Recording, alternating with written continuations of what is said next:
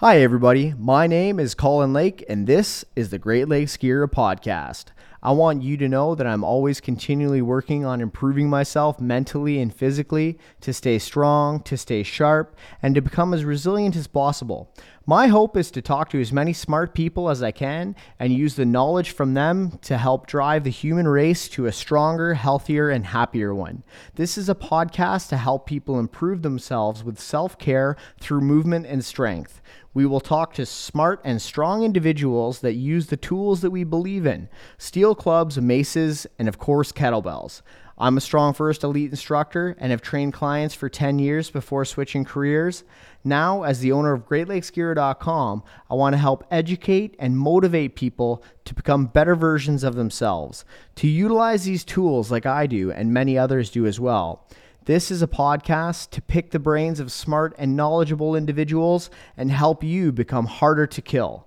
If you're listening to this and enjoy it, please give us a follow and a review on Apple. Enjoy the next podcast.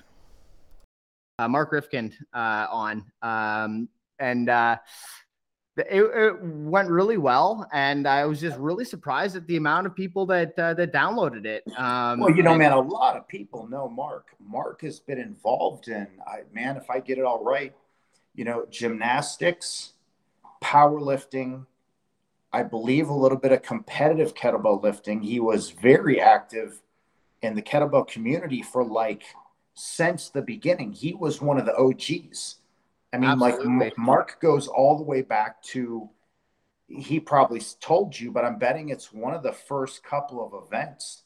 Yeah. And, and man, you know, he, so he's a guy that, uh, I mean, Mark's probably communicated with in the tens of thousands of people over the last two decades through those various athletic circles. I believe it was him that helped me kick off the podcast for sure. good. so I can't be I can't be thankful enough to uh, to Mark for that. Um, that was a really good interview uh, and, and podcast, and he was uh, really gentle with me. it was my first time, so uh, yeah, it, it, was really good though. But uh, it, it, kind of uh, lit a fire up in me, and uh, I've I was a trainer for uh, for ten years. I worked at Good Life. I was top trainer there. I really focused a lot on functional movement. Uh, went probably uh, almost probably about 100 grand in continuing education courses. Um, but uh, I, I, really uh, took the movement to uh, just diagnosing and looking at biomechanics and functionality. And I just took all, a lot of courses that doctors, chiros, and um, a lot of, uh, of, athletic coaches would take too, like neurokinetic therapy, uh, stretch to win, or uh, fascial stretch therapy, and, and a bunch of others. But um, I focus a lot on on movement and uh, and regaining the function, and, and I'm obsessed kind of with balancing my body out and uh, kind of um, functionally. So I can. I've been so as me in my experience. Um, I trained a lot. Uh, late in the game, I wanted to become a professional soccer player. Uh, I got hit by a car uh, when I was 20, 20 or 21, and I went into the, the windscreen with my shoulder. Uh, oh, man. crazy. I jumped up last second. This is another reason why being athletic and uh, and having time and coordination is absolutely crucial uh, in life. Um, because if I didn't have the athletic capability that I do, I probably wouldn't be walking like I walk right now. I got hit by uh, a car going about 60 kilometers, 50 to 60 kilometers an hour um, in uh, in Ontario. I was uh, walking. I was actually walking my bike across a crosswalk um, a bus was stopped. There's a railway, um, tr- uh, train tracks right beside a pedestrian crosswalk. It's not a very good setup because buses all have to stop for the rail, um, the train tracks. So the bus stopped. I was walking my bike across, and then a Volkswagen uh, just uh, went from behind the truck and and uh, went over to the other lane, um, not look, not seeing me because the bus was in front. And uh, I saw it last second and I jumped up and my bike went flying and I went into the windshield and landed behind the car, almost in a Power Rangers morph position. so um, it was pretty wild, but I had 45, about 45 stitches in my, uh, in my shoulder up to my neck, um, which at the time I didn't think was like a, a big deal. I'm like, you know, like it's just a scar. Uh, it's not going to be uh, that bad. It kind of looks cool. Blah blah blah blah blah. I was really young. I was like, yeah, whatever maybe not looks cool, but um, anyway, Uh, later on, like my arm right now, sometimes it feels like it's not part of my body. Like it's just it's not connected. Yeah. Um, and I'm really connected with my body. Um, I, I know uh, I'm really good with body awareness and and feeling of my body. And after that, since that incident, um, yeah, just I don't feel like I have quite the coordination that I do, and and in that sling too. So that anterior oblique sling, so the the connective tissue involved with my my left arm uh, to my right leg uh, and my torso rotations, I can really feel a difference because um, shoulders have such an important part in uh, in rotation and movement, um, and it uh, really really screwed me up. Um, but uh, I kind of came obsessed with he, uh, figuring out how I can fix myself because I was going to physio. Well, I did physio for a little bit, but I didn't really do much. Um, so I started. I met the kettlebell in uh, about 2013, uh, and this would have been, I think, a few years before that, probably three or four years before I met the kettlebell.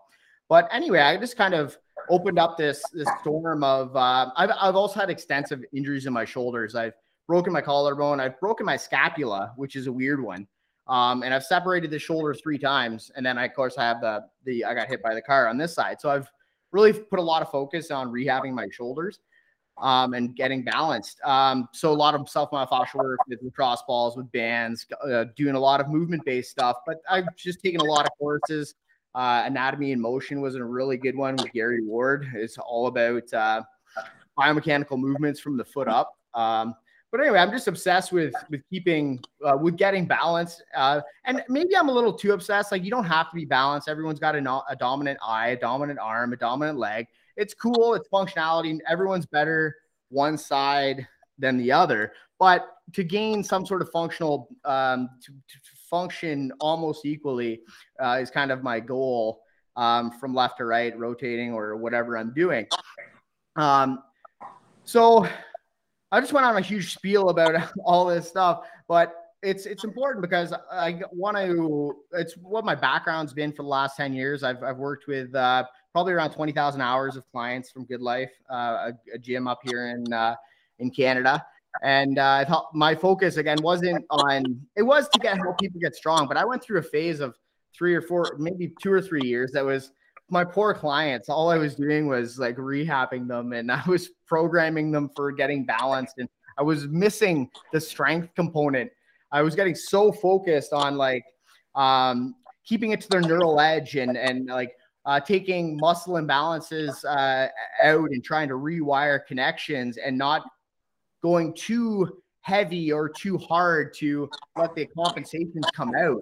Um, and that I did a disservice to my clients for for a few years. Um, I'm glad you see that because I'll tell you, Colin, people don't pay money for literally any of the things you're talking about when they go to a trainer. That's right. They're, they're paying a trainer because they want to look better. That's yep. 99% of the people who will ever give you money for training. Well, Remember, my... the, the, various interests people have, if yeah, you know, the, kind, like the kind of guys like you who will read that book and go to that course and study for it, those are not people who hire trainers. So if somebody wants to be a trainer and they want to actually not be living in poverty or having a full-time career plus a gym side sport, right? Just it's just a hobby at that point. It the focus is always aesthetics.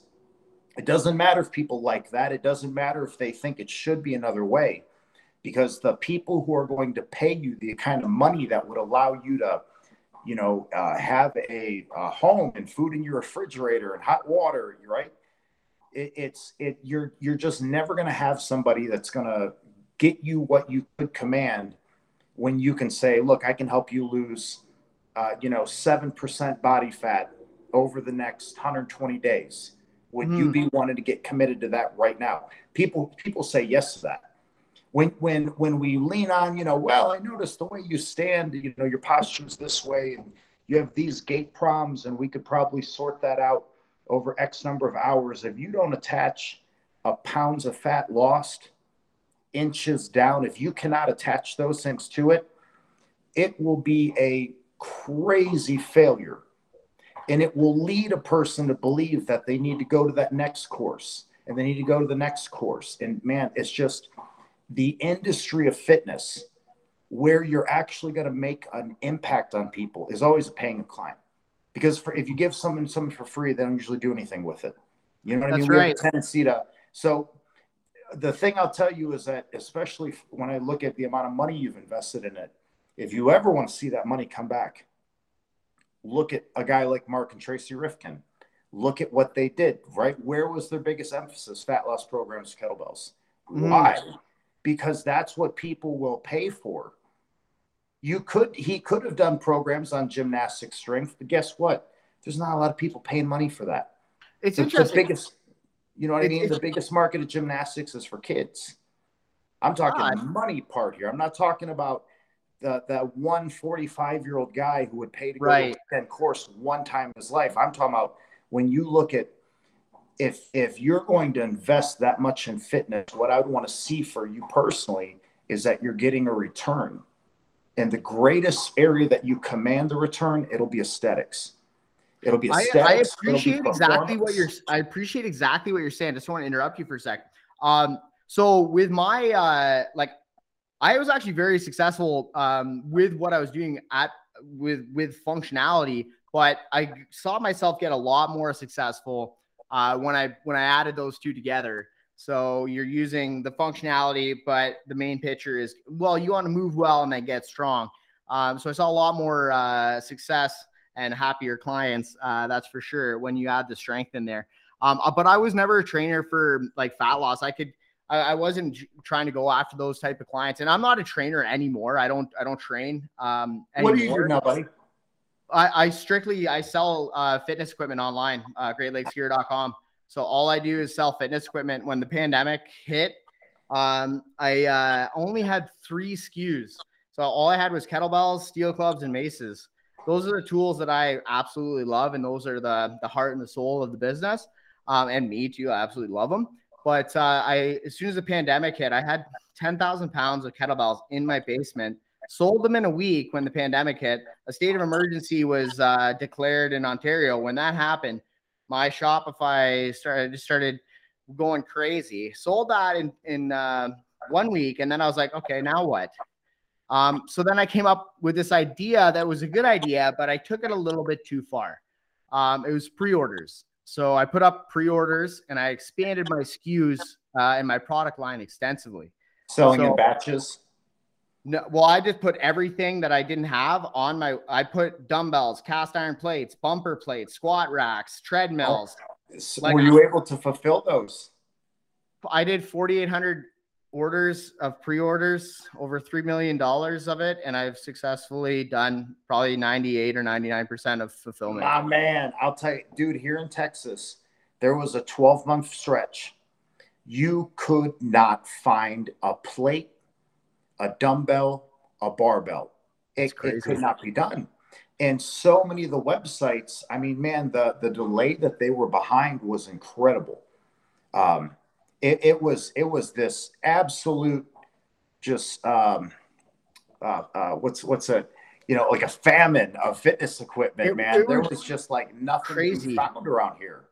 It was so like I couldn't believe it was happening, and what was it's kind of interesting that we're talking about this, but I'll go ahead with it. It's an interesting story. Um, so when when I did the pre-order, I so initially I started with kettlebells, put the pre-order, and then I was like, oh my god, I can make, I can actually sell pre-orders. So I was selling tens of thousands of dollars per day of pre-orders of kettlebells. Now you got to think about this. At the point in time, I had only done in 2019, I had only done nineteen thousand dollars in sales the whole year, and then 2020 came in, and I did. I'm not trying to brag, but in in in May I did five hundred seventy thousand dollars in sales in pre-orders just in May. Now I'm just trying to give people perspective of what's happening to me at this point in time. I'm living, I had two kids. I have two kids right now. Um, and uh, I have another one on the way. But anyway, um, like I was it, living it, at my house. I didn't have a warehouse. I didn't have employees. Uh, everything was just gravy at that point, right? I was just putting my purchase orders, collecting these pre-orders, and I'm like, obviously, I we had full intention of uh, fulfilling them. I obviously thought that I was going to get them way, way faster than I did. There was major delays um, in manufacturing yes. and, and everything. So what I told people and what is what your I, stuff made in Canada? No, it's not. It's made overseas in China. So I'm very happy with the quality of my products um, over from China, but the, everything it is from China. Um, but uh, everything took a long time. So in in 2020 or 2019, I had half a container come in. In 2020, I had 50 containers come in. That's over a million kilograms of stuff. So it was, it was an insane. I had never been more unhealthy, more stressed out. I gained 30 pounds. I was drinking way too much, doing like I was just not in a happy place. It was financially just every month I owed hundreds of thousands of dollars to people and I didn't have that money and I, I was marketing and getting the money from the pre-orders to to finance everything. It was uh and of course this is where I I, I took it maybe a step too far is where I actually put in these pre-orders like I put in a million dollar pre-order US with a company without having the money to pay for it and I paid for it with the pre-orders after they manufactured it. I was I was able to actually come up with a hundred the millions dollars US um, before they before it landed in in Vancouver.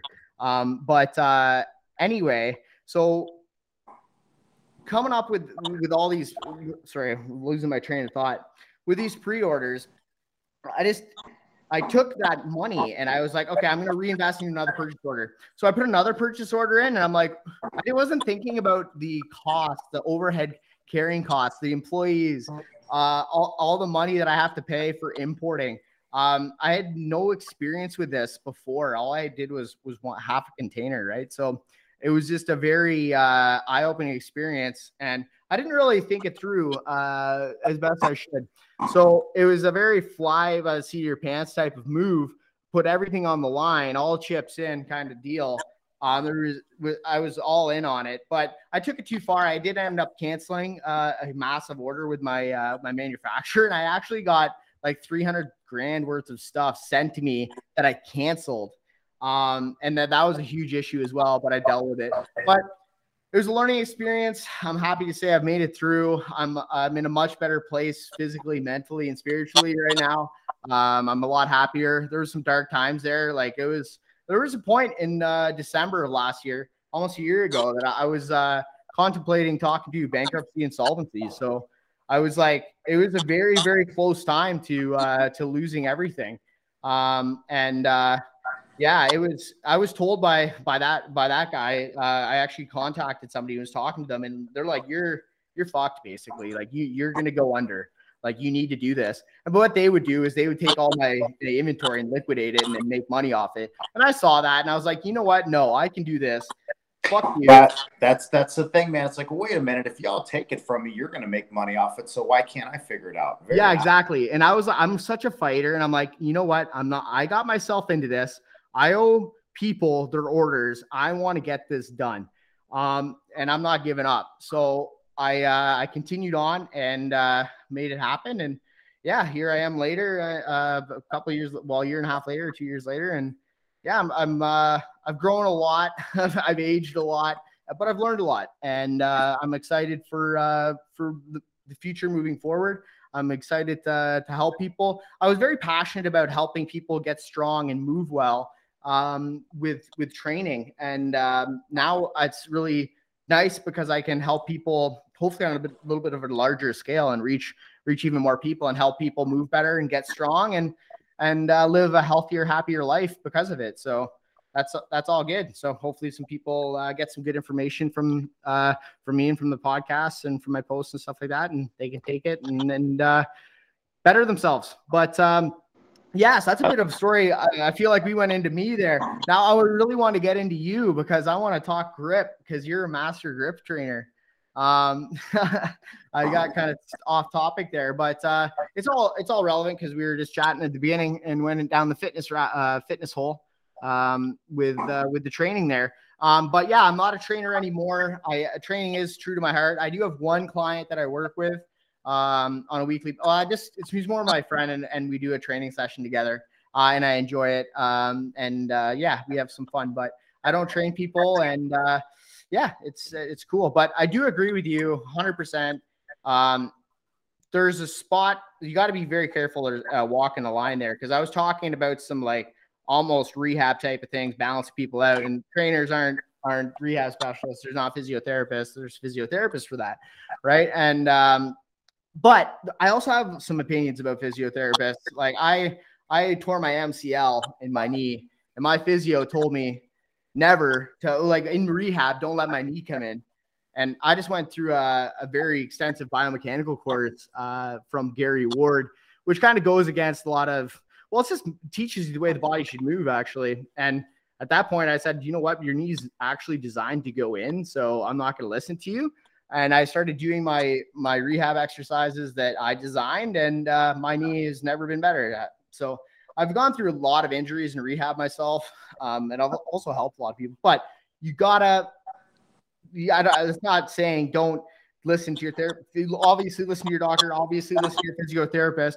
But I'm at a point where I I was co- comfortable with not my knowledge of my body and my uh, knowledge with training and rehab to do it on myself, and I did a very good job, and uh, I'm working very well. I've also done that with AFI, so I've had acetabulum femoral impingement, and I had uh, an inguinal hernia, and I took care of that without having to get a mesh put in. Um, so, uh, and that was a lot of breathing exercises, mobility, and all that stuff. A lot of pelvic work, getting down to the pelvic floor muscles and all that stuff because get a little grumpy down there. And it, well, it's also because of all my kicking too. There's a lot of stuff going on because I was, I, as I said, I was trying to become.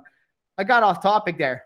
When I got hit by the car, I got a lawsuit, took some money out, uh, took the money out of lawsuit, and tried to become a, a professional soccer player for about a year and a half. Didn't pan out. I did make it onto a CSL team here in Canada, uh, which was fun. I was only on the second team though, but it was still a really good experience. I got to train with professionals in Canada. I know it's Canadian soccer, so it's not really. I should have went over to Europe. you know, they're pro athletes, right?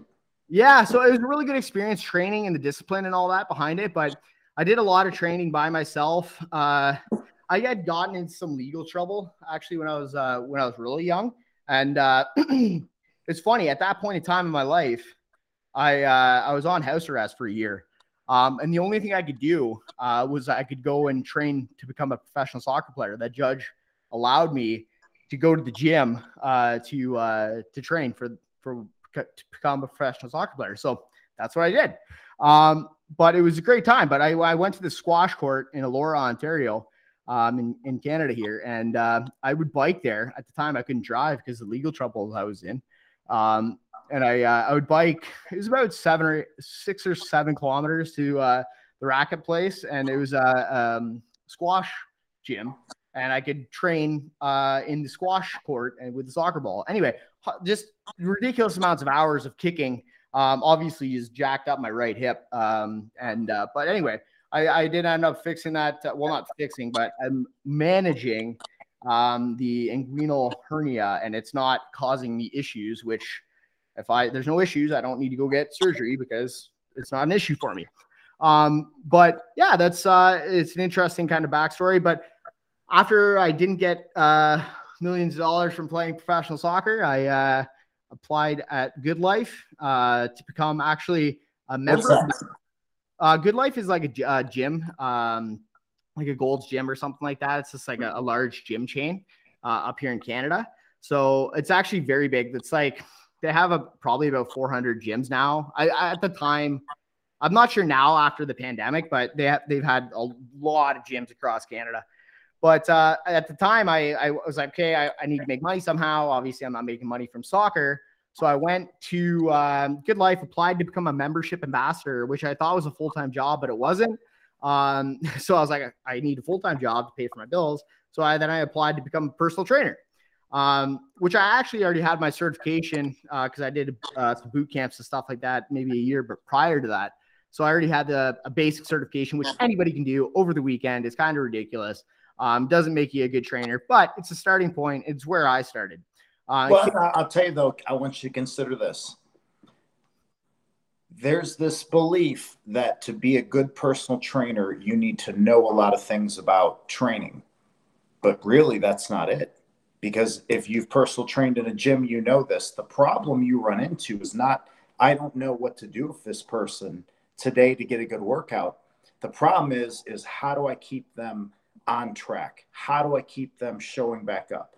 How do I help them actually implement the diet changes that they keep wanting to talk to me about.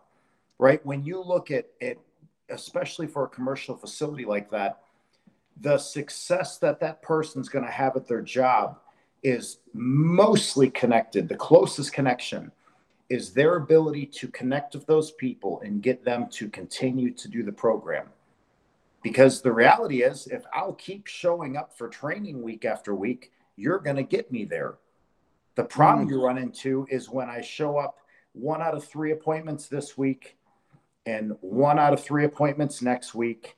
And then I try to do five appointments week three, and then you don't see me week four, right? Yeah. The, the thing is, there is so, so I will tell you the idea that trainers, that if trainers knew this or knew that, that it would look different is the only way you can make that statement stick is you have to hedge that the people we're talking about are effective with other people because i know you know because of my background in strength world i know many people that i would describe them as having a very high level expertise of the mechanics of training but they couldn't make a dollar today if I've stuck it underneath their fucking boots because they don't understand people. They ain't got no charisma. They yep. don't know how to actually get people sold on things. Um, you know, I mean, you think like this: you got a person in front of you. The amount of money that they're prepared to put down today is is probably it. Probably there's some pain attached to it. Not a lot of people necessarily can afford to just drop twenty five hundred dollars on a twenty package of training right now if right. it won't work. Now, if it would work, they could they could make that sacrifice. And the, the big thing I would want for people who want to get into the industry is understand that when you think about what is your job, your job has very little to do with training and everything to do with people and, and understanding people and, and how do we get them through this experience. Um, I, that's the thing I saw the most coming up in the kettlebell community was you had all these people that they said, wow, these things are great. This system of training looks great.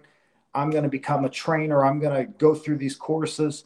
You find them two years later and they haven't trained anybody in a year. And it's like, well, how come you have all this passion? You know what you're doing, your mm. own results are working. And what it is is, man, is they don't know how to sell. So it's, it's a, the, the, you know, like in the USA, man, a lot of the stuff we, you know, because all these guys running these functional movement courses, you know what they always will have to tell you at the start of the course and remind you in the written literature is that your ass is not a doctor, meaning you legally have no grounds to stand and present any piece of advice that goes contrary to their physical trainer, uh, excuse me, their um, physical therapists or their caregivers or their doctors. And a lot of young guys get tripped up like this and you got to remember, most of the time, if the person has the money to pay you for the training package that you're trying to execute, and then you start fucking around and, and get into areas that you may know what you're talking about, but you don't have a platform to stand on, you're dealing with a person who has the resources to turn around and sue you. Right. There's one thing online when you're talking to the, the fucking teenagers who ain't got no money. Yeah. And you, you know, you tell them that, look, man, what you're doing, if your shoulder's not going to work let me give you a different well hey that's fine because we're not there's not a liability attachment to that but when you enter that training dynamic uh, you know the thing is is is gym owners sometimes think that they're in a safe spot because you're having that client sign your waiver but you got to understand the fact that you're offering a waiver for your services is the reason you need the waiver signed is because yes you are in fact at risk. And yes a good attorney will absolutely take a bite out of your ass that you'll never forget. When when the story becomes you know betty sue's doctor whether or not anybody agrees with it told her to absolutely not rotate with more than 10 pounds in her hands. You do that a week later she's in a car accident having nothing to do with training. She gets into pain. It comes up during the story that you know while she's getting care that you've been doing this with her now the doctor already sees an out. Oh man well hey you know good attorney there's another liability angle. Dude guys you you you always will need to separate. Am i learning this because i want to apply it to myself and then maybe through an example to other people or am i learning this thinking that i'm going to take it to work because right. just this is one of these career fields where the, the ideas of right and wrong become more important than should or should not. You should try to help somebody as best you can, but it may be categorically wrong to do so because it opens up a doorway for them to come after your house and to come after your business and to absolutely take food off your kid's plate. It's just no, and I, I, that's where I, I did cross the line. There's probably, if someone did get hurt, I would 100% could have been uh, on the hook for that st- type of stuff. There was a time there in my career that I was just doing way too much stuff that I shouldn't be doing. Um, I'll be honest with that. Um, but it's difficult too when you're spending this type of money. Like I was spending, I did fo- one of them was fascial stretch therapy, an absolutely amazing course. Um, have, have you ever heard of Stretch to Win or fascial? Stretch? I'm going to tell you, I paid zero attention to corrective exercise. That's hey man, if you're strong and you're, uh, no, it's, it's uh, remember the thing about it is is like I said, a lot of them they're operating in lanes where for them it's a good business. Right. The results that I see coming out of these practices, not impressed, not so. Yeah. I've yeah, been I through uh, FMS. I've been through some of the courses where they teach you how to do it. I put some of those things to test at a scale bigger than probably most people have, where we really ran the work and observed it over a stretch of time. And I will just tell you, I have very rarely seen corrective exercise pan out in a way that it matters when you consider all of the factors. Mm-hmm. Because I'll give you an example, bro. For me, you know, I'm 40 years old. Most of my friends can do remember, there's always the difference, Colin, between what could be done and what you can do, right? What could be done is, yeah, y'all could be training every day and stretching and foam rolling and and balance, right? But what are what can you do? You might be telling me, dude, I can train two or three times a week. For a lot of people, it's just there's there's a 30 minute block of what they can do and they just got to do the thing that makes the most sense. You know what I mean? You got to do the 20% that gets you the 80% result, and everything else goes on the side. Um, Med, minimum effective dose, right? That's it, man. It is. It, we have to we have to engage with people based on how they're actually going to do something. Yeah. How are people actually going to do it? They're going to give you six weeks hard, and then they're ready to quit.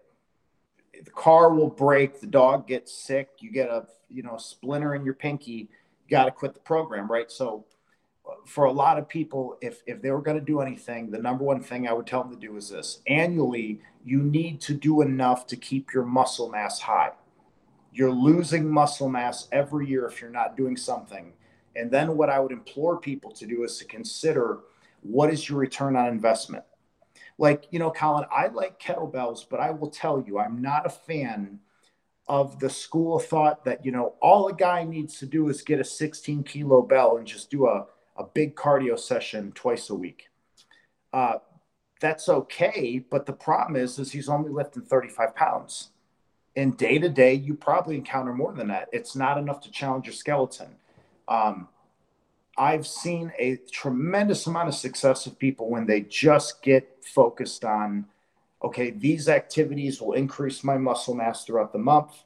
And these activities make my heart and my lungs and my spine move around enough because I sit for, you know, man, what's the person sit for? 15 hours a day, six. Basically, uh, it's people, ridiculous man, how many people sit, how much people right? sit these days. They're either sitting or they're sleeping. And, and that's just where we're at. We're not dealing with a population um, most of the time where they're out moving around. We're not dealing with people where they have kind of a variety of activities throughout the day a lot mm. of hmm. people if you look at you know how what does their life look like in terms of positions of motion what their life looks like is this they're eating they're driving they're computing you know what i mean that's what their life looks like so when i look at that person, adducted internally rotated flexed it, they're they're exactly where they're going to be and that is because the thing about movement is movement works whether or not you want it to work. And that's one of the other big fallacies I have with nearly all of the people that get into the intentionality. It's this idea that if your mind isn't with the motion, it wouldn't work. If that's true, then why does everyone's posture suck? Their posture sucks because they do the motion of that posture more than they don't. Right. So that's the first big insight for a lot of people when they say, you know, man, I want to change this aspect to my training. Okay, whatever the thing you want more of is, you need to do more of that thing. Right. That Reps, makes a lot of sense. That's how many days a week. Those are afterthought ideas because if you really want to get the benefit, just do it for a couple of years. And man, that is like you want the easiest path for someone. You just got to get them doing it for a couple of years. That, and, and that's the thing, man. Is it's just a hard sell for most people. If they go to a corrective exercise course, they're probably injured themselves. Like right now, they they're they're trying to buy their way out. If I give these people this amount of money, they're finally going to tell me the thing. And and you've now done enough courses that you know this.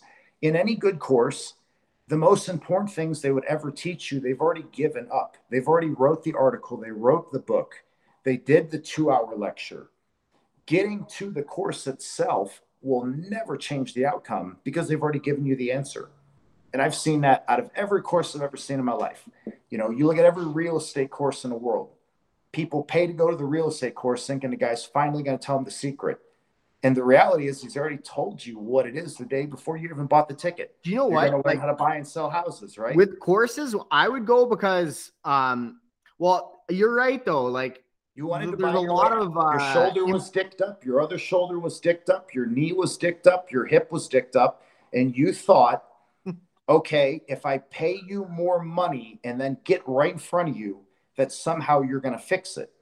And the reality, I would suspect, I don't know yet, but I would bet that actually, if you took this guy's course, if you already had looked into him and read one of his books up front, you realize by day two in the course, oh shit, he's basically covering the book.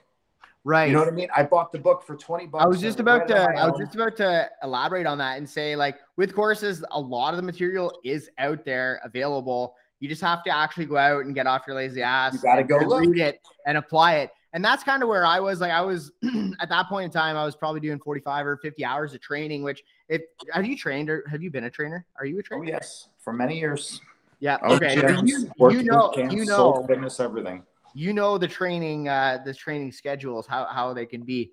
Um so I was like in the morning at night I was just burning yeah, only, right? there's only two times a day you can actually do training so it makes your life a big uh, slinky of how activity goes because from five in the morning to nine in the morning you can't do nothing but train.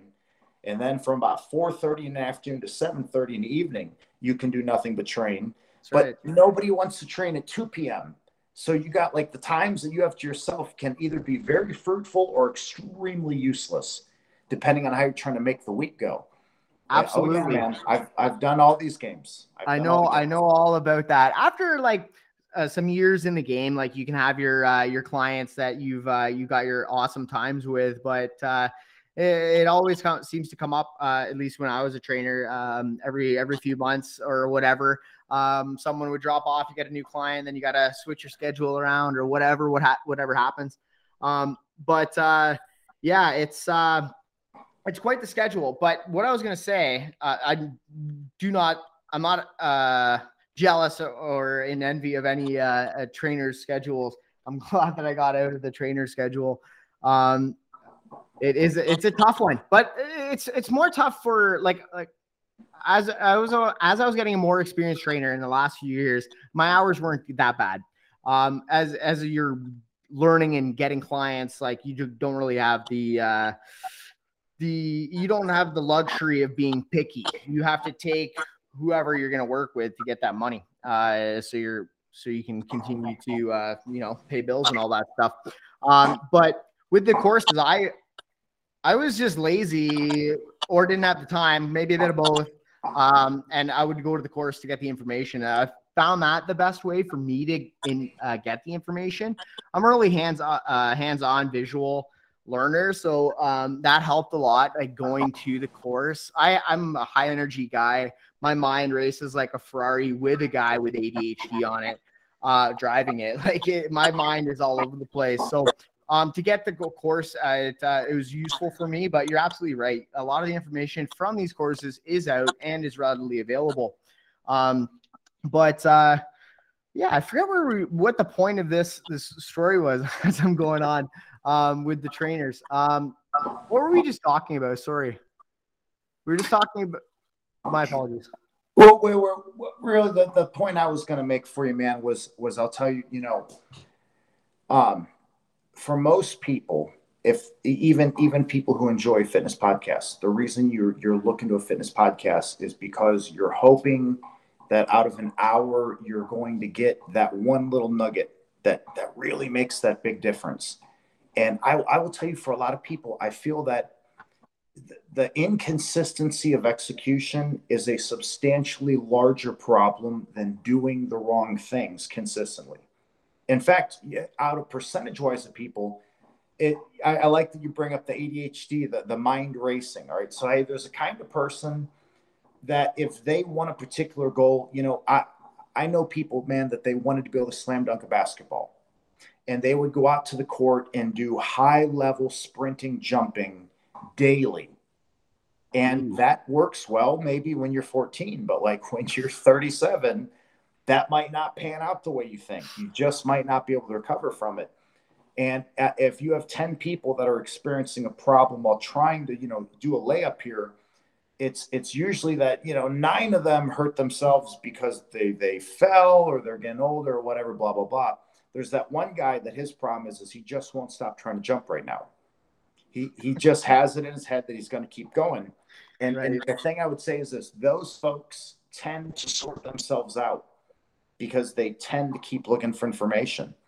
Um, I know for Sorry, anybody. Could you who, could you repeat that, please? We just had a little bit of a glitch uh, with the yep. internet. So, so what I would say is this: is that for the people that have that high level thirst to try to get to something, they tend to sort themselves out more than um, really through their own efforts than than the other nine out of ten.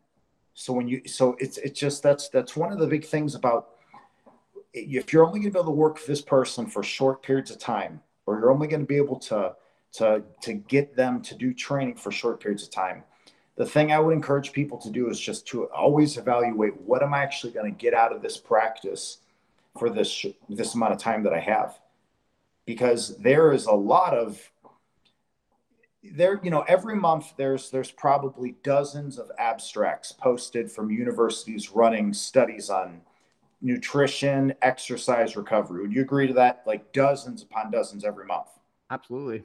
Do you know what percentage of them change anything year by year? I have no idea. I bet it's zero. That'd be my bet. I bet that if you took the sum of all medical abstracts all the research, all the verified um, work that's been done so from 2000 to 2021, it does not change the story that, okay, hey man, you want to get stronger, we need to use progressive resistance training. We keep studying this idea, but it keeps coming out that these are the core steps of it. We know for recovery, there's key things, nutrition and and you know rest and uh, sleep and such. But we also they'll try to look so much at a given vitamin or a given mineral and, and make it sound like adding that one little thing is, but that never is what it is. Mm-hmm. Because what whoever you are, you only improve at the rate that you improve in. It doesn't matter if they can show a study that 10 other guys bumped up this thing or decreased that thing and saw a percentage result. It only will actually matter how it applies for you. And for a lot of people, man, you go pick up a fitness book from 1930 and everything you're going to need to do for the next five years is already in that book. I have seen so little over the years come up like i'll tell you this i can't even think the last thing that made a change in literally anything i do for my practice as i continue to improve week after week month after month year after year was probably 2002 and you know, the biggest change that really changed everything for me was just an understanding don't train to failure if you want more athletic success. For, for hypertrophy, for bodybuilding, well, obviously look how bodybuilders train. They train to failure more often, they have more muscle mass. But for athletics, quit training to failure and it will completely energize your program. Yeah. more energy. You'll, you know what I mean? You won't feel burned out. Since then, how much has actually made a real difference? Tiny and in the last 10 years, even smaller. So I tell for a lot of people, your ability to consistently apply the program and application is the only part of the entire bake that will produce the results. You know what I mean? So I would say, like, you've had some pretty impressive business success just flying through it by the seat of your pants. I would say with your active mind, man, put your active mind, Colin, into how can I better service the customers who are already doing business with me? How can I distinguish myself? But as far as the exercise part, man, a lot of it is just do it. If you can yeah. do it every day, very good. If you can do it every week, that's essential. You know what? I struggled. Like I've been active uh, my entire life, very, very active. I uh, took multiple gym class. Like I took two gym classes uh, some semesters during high school. Um, like I absolutely just love moving and loving love exercise. Um, but I found over the last year and a half uh, through a lot of stress and a little bit of depression, like to be honest with you guys, um like it's, it's been like a dark year for me. Like the stress and the levels of uh stress that i've dealt with um through the growing pains of the company have been immense. But like i said i have turned a leaf and i am feeling much much better so i'm very happy to say that. But um no hey but buddy you understand right when you when you think about how hard that was but bro that was the natural response because here's the thing, because some because some of the some of the numbers you're throwing out, I think some of the people wouldn't understand that. I mean, for the for the guys hearing this, how would you sleep tomorrow night knowing that you're five hundred thousand dollars due next month for shipments and you got to cover it? You know, so man, like the thing is this: if I had to choose between you go through all of that or you don't, I would throw you back in every time. Me too. Because you're not getting better if the only thing you're doing is selling half a container a year. Half a container a year is some hobby money. Maybe you'll get a little bit of scratch, take your daughters to the park one weekend, right? But but when you start talking about you did 50 containers in a year, yeah, that's where don't worry, there's food in the fridge. Don't worry, everything's fine. Like that, and and you only get to get there by doing what you did. And and it's funny because you might even think yourself, man, if I could have slowed it down at some point, it would have went better for you. Probably not. It probably went at the best pace for you that it could have. And when you repeat a pattern like this, watch how much smoother you go through the next time. Because now you know. Absolutely, I I, uh, I agree with you. I've uh, learned and grown uh, grown so much uh, over the last year and a half. Uh, it's just been incredible. Uh, the amount that I've learned just spending the amount of money that I do on ads. Um, like I don't have an ad agency doing my ads. I'm sure everybody can tell that because I do have, I have had some pretty amateur ads, but they have been getting better. Um, and I'm working on sound and video quality as well. But uh, I am actually going to be starting to work with some agency in the in the near future. But um, it's and don't get me wrong, everyone that's listening, I actually owe probably about 200 grand to the Canadian government still. So um, let's just make everyone know that as well. It's uh, not uh, not uh, living living the high life yet, but um, things are on the way, and um, it's uh, it's things are like cash flow in my situation is, is getting much much better, but uh, it's like when I, you're spending the type of money that I'm spending on ads, um, and uh, you have like five hundred dollars in your bank, like that's that's the stress I was dealing with when when I'm spending like like I was spending probably about two thousand dollars a day, twenty five hundred dollars a day, something like that. And when you have five hundred dollars in the bank and you're like, you need those ads to to to bring in the money. It, it's just it was some crazy timing. It's uh when I in a few years looking back at this, it's going to be uh some good stories, some good t- good times. Oh oh yes, oh yes. And, and the the thing is, you know, it, it, if you ever hit a point that that you were you you hit that point where you say, you know what, okay, look, I got the I got to figure it out now. Now I'm now I'm good, which means I actually, you know, now that my head is above the water, I actually could turn around and tell somebody else how to not drown here.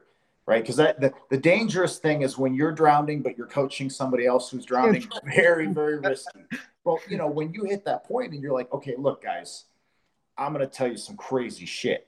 Like I, you know, if you want to, if you want to say, hey, look, you know, failures and successes can be measured in dollars when, when business is the goal. You you have some stories of some failures and successes that, if nothing else, I I, I if I uh, man a, a room full of my buddies, if I said, dude, y'all need to listen to this, listen to what this guy's about to say. If you make it to the end where your head's above water, then it's like awesome. So you know, but I'll tell you, for a lot of people, the, the biggest problem that they make and this this is in many areas, man, is they just start too they start too slow, too small. How does a plane get off the runway? Maximum thrust, Okay. If you guys don't realize this, a plane, you, you know, almost everyone who listens, you've flown before. The plane is almost at maximum power getting off the ground. And that feeling that you get when they get up to cruising altitude is really them actually slowing down now that we're at the easy part. But if you were trying to get a plane off the runway and you're like, all right, look, hey, man, Colin, here's the plan, bro. We're going to run this thing at 30%. I'm a little tired. You're a little tired. We're going to be crashing into the end of the runway. Excuse me. It, has got to be the 100% or you do right. not fly. Did you hear that, Dad? My dad, my dad was a pilot, and uh, he, my parents have been uh, very, very uh, uh, worried uh, and concerned about their growth. and, and, they were, dude. Yeah, and that's very fair. But uh, do you hear that, Dad? You gotta, you gotta go in full tilt. Okay, and I did that. So. anyway, it's, you know, it, it, and I'll tell you, here's the other thing with it though. So, okay, hypothetically, if you want to reach this point, if you know, if man, uh, you know, if you really would have had to just liquidate it all and, and declare bankruptcy, at least you would have been able to do every other day for the rest of your life saying, you know what though, dude, man, I really did try.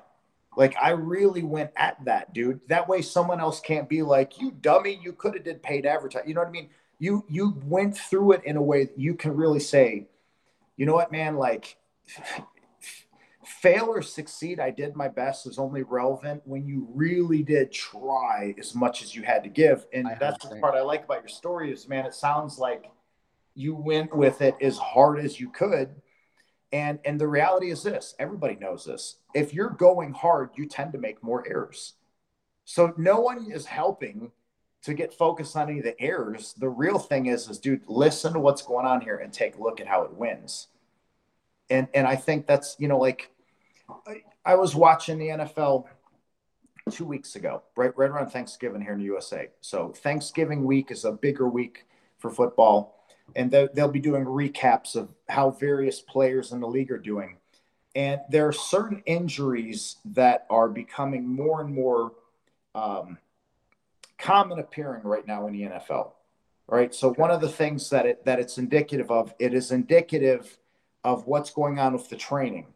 And it's more likely something that they're not doing rather than something they're doing too much of.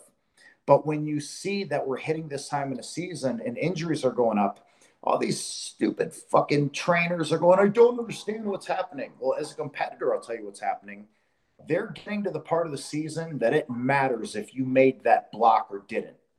They're getting to the part of the season that every point matters.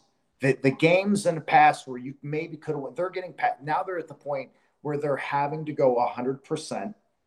And, you know, man, an NFL game for almost every player on the field is like being in multiple car accidents in a day. You know, it's like an action movie where the guy gets into seven car accidents in 20 minutes, right? Um, most of us could not survive three seconds of a live NFL play. You probably think you can. I bet you would be dead. Like, right? There, so, so the, the thing is, these guys are saying, you know, well, we need to evaluate their training and we need to evaluate all these. It's like, you guys don't get it. You have success minded people. They have a goal sitting in front of them, they have a deadline sitting in front of them. There are consequences to every move on the field. And what is the solution that often makes most sense? You're going to play as hard as you can. You know what I mean? A lot of these guys, they know, dude, they get one to three seasons. Forget the guys that get eight and nine seasons. They're so rare. Most players, you get one to three seasons. I didn't know that.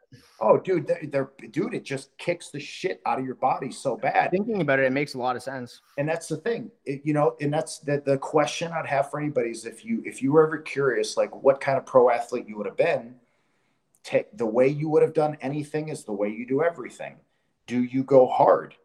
And if you, you know, if do you understand how to get off the runway in your in whatever your endeavor is? And if you don't have that, that you just don't have it, whatever but if you don't have it and you think that everyone else is fucking up the way that they're applying it, that's a problem to me. You know, like the internet makes it so easy for everybody to just look at everything and decide that they would know how it should go in pieces. But man, look at you now. You've already walked through the whole path of what would it look like to get an equipment company off the ground and operating. And I think a lot of people they wouldn't have the stomach for it, bro. I don't think they'd have the stomach to be looking at how many orders they need to fulfill, how much money they need to pay out, what the timeline of these events are and where the potential parts that can get screwed up. Like, you know, what did you guys do when eh, we, we're, we're still seeing this in the States right now? There are shipping yards where they just can't get enough men to come to work every day and unpack the, the 20,000 containers that are waiting along 50 ships wow. in the harbor. What, how do you handle that as a business mm-hmm. owner when the answer is, okay, my product is technically here. It's it's in the bay, but we don't even know where it is in the queue to be unloaded. Yeah. Because they're not even unloading right now. Like that is a whole level of stress that you for sure you're going to deal and that's that. where you totally want to under promise and then over deliver i learned that the hard way um, i definitely over promised and under delivered for way too long uh, and was, that's what, was estimated delivery the biggest fuck up? Is that where you found absolutely? That? Yeah, absolutely. I was and never. Uh, you can never go with anybody listening if if uh, you're dealing with uh, a, a company that um, you're maybe waiting on an order. Just maybe think about this. Like they're trying, they're trying their best to get your product. When you're asking for an update, like they're asking their forwarder when is it going to arrive and there's so many different variables that can come into play um, and there's so many different changes of, of location changes of hands like per se um, uh, to the tra- to the journey of it getting to your warehouse. So it may land in vancouver um, say january 1st like i have a, a kettlebells uh, a container of kettlebells coming over here um, and i'm eagerly awaiting them. Now when i ordered them they were supposed to be here um, maybe early january but now it's looking like they're going to be landing here um, February 1st. Now that's in Vancouver. Now they could stay in Vancouver for two weeks before hitting rail, and then the rail could be a week before they get even to my eh, to the port in Toronto or, or the right. the stop in Toronto, and then they have to get picked up from a trucker in Toronto and then get delivered to my warehouse. It could from January 1st at landing in Vancouver could be like or February 1st, it could be late late February right? It's um and now i know that and now it's it's much easier and i'm very lax with uh, estimation times. They, they i did say that before. I was very up up front with um with my pre-orders but i i did change my terminology as i was learning and people were calling me out and saying oh you're a liar whatever piece of shit like calling me all these nasty things on google reviews and whatever but i was just doing my best with the knowledge that i had at the time.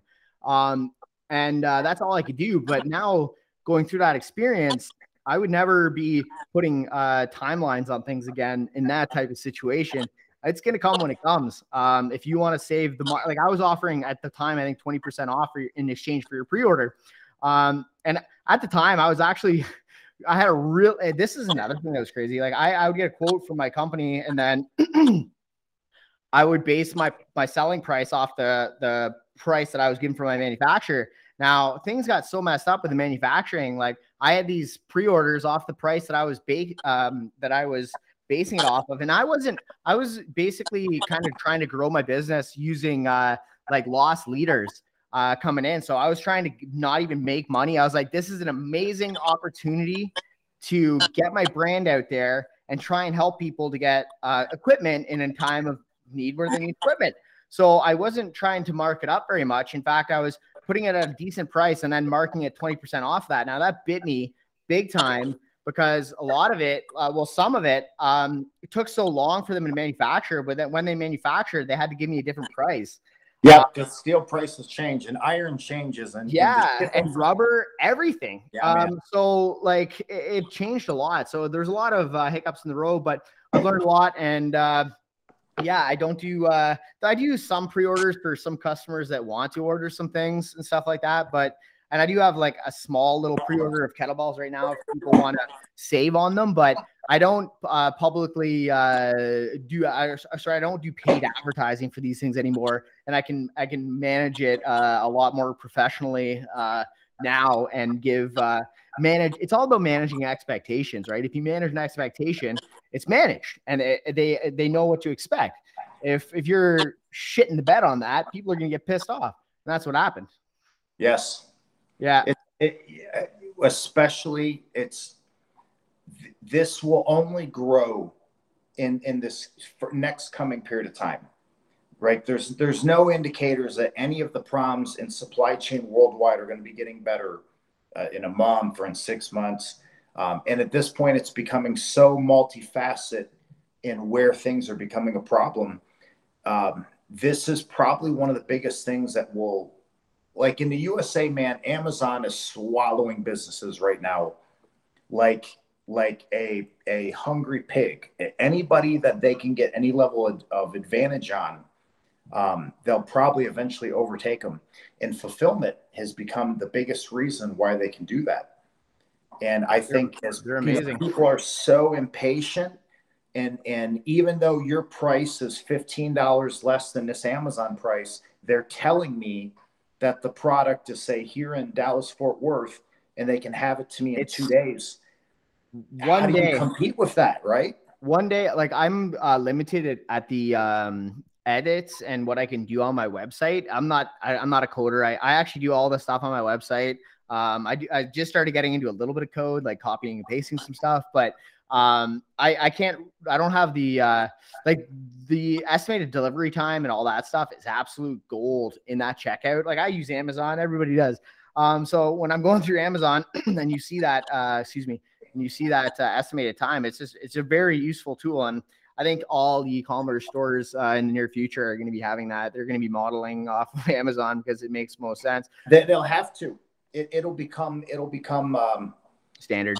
Yeah, because let's say you could fulfill faster than them, but you can't show that to me at the time of transaction. That's right. right? That you might not like. It's even managing expectations to do it better.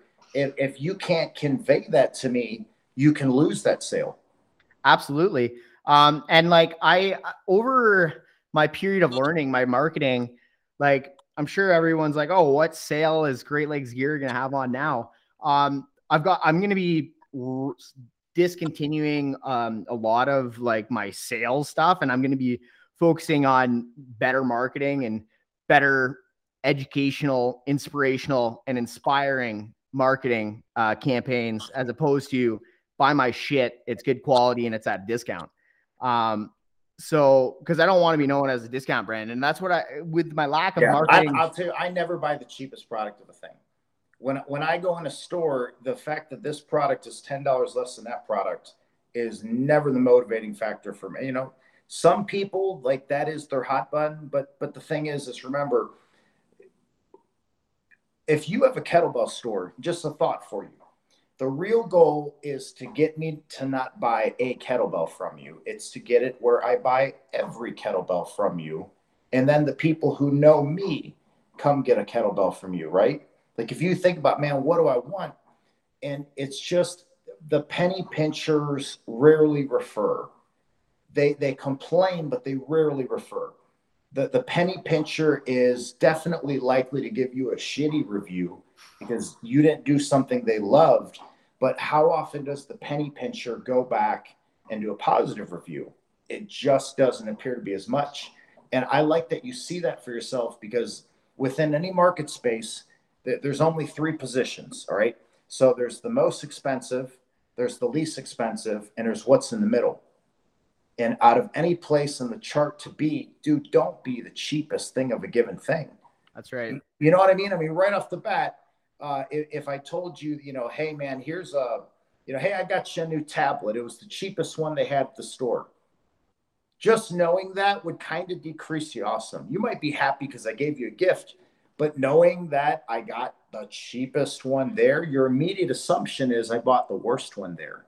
And that's yeah. probably not true, right? It's probably not accurate that the cheapest was the worst, but it is connected in our minds.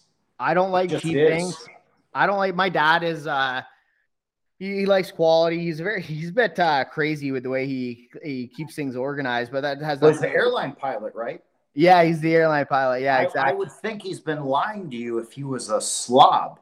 Like, yeah, right? If your right. dad was a cheapskate slob, I would almost find it hard to believe he was a pilot that's when right. you look at it, what it, what it, what you have to do to be a pilot. So I bet he's probably pretty scored away.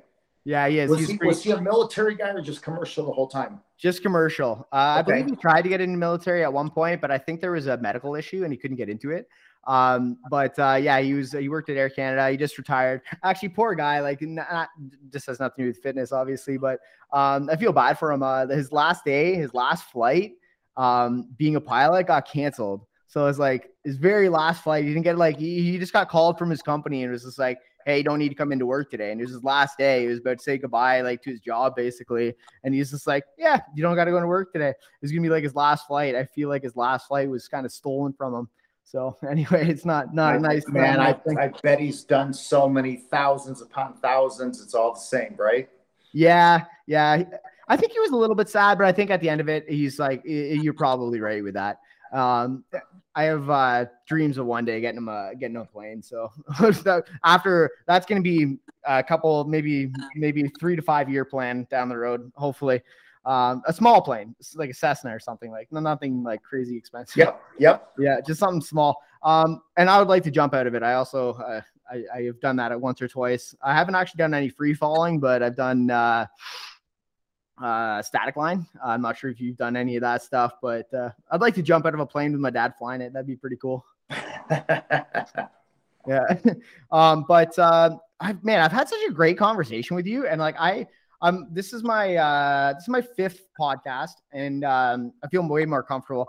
Um, but I I had a lit a lot um a, a write up of what I was going to go through with you, and I haven't even touched it at all. Um, but that's great. It's been a really good conversation with you. Um, and I appreciate all the, the different topics that we've talked about. Um, we got a, a, lot more into kind of me um, and my company, which I appreciate um, us chatting about that and, and getting that out because I'm pretty sure a lot of some people listening to this will uh, have a bit more of appreciation of kind of what I've what I've gone through over the last year and a half. But um, I want to. Uh, this is a great episode that's going to be going. I uh, my last episode was with uh, Emery from Crepito. So uh, I, I like Emery. I haven't done uh, a uh, I haven't launched that one yet. I still got to edit it and get it out there, but that's coming up. So this is a nice segue into us talking because I, I, do want to get into some grip stuff with you because you're big into grip.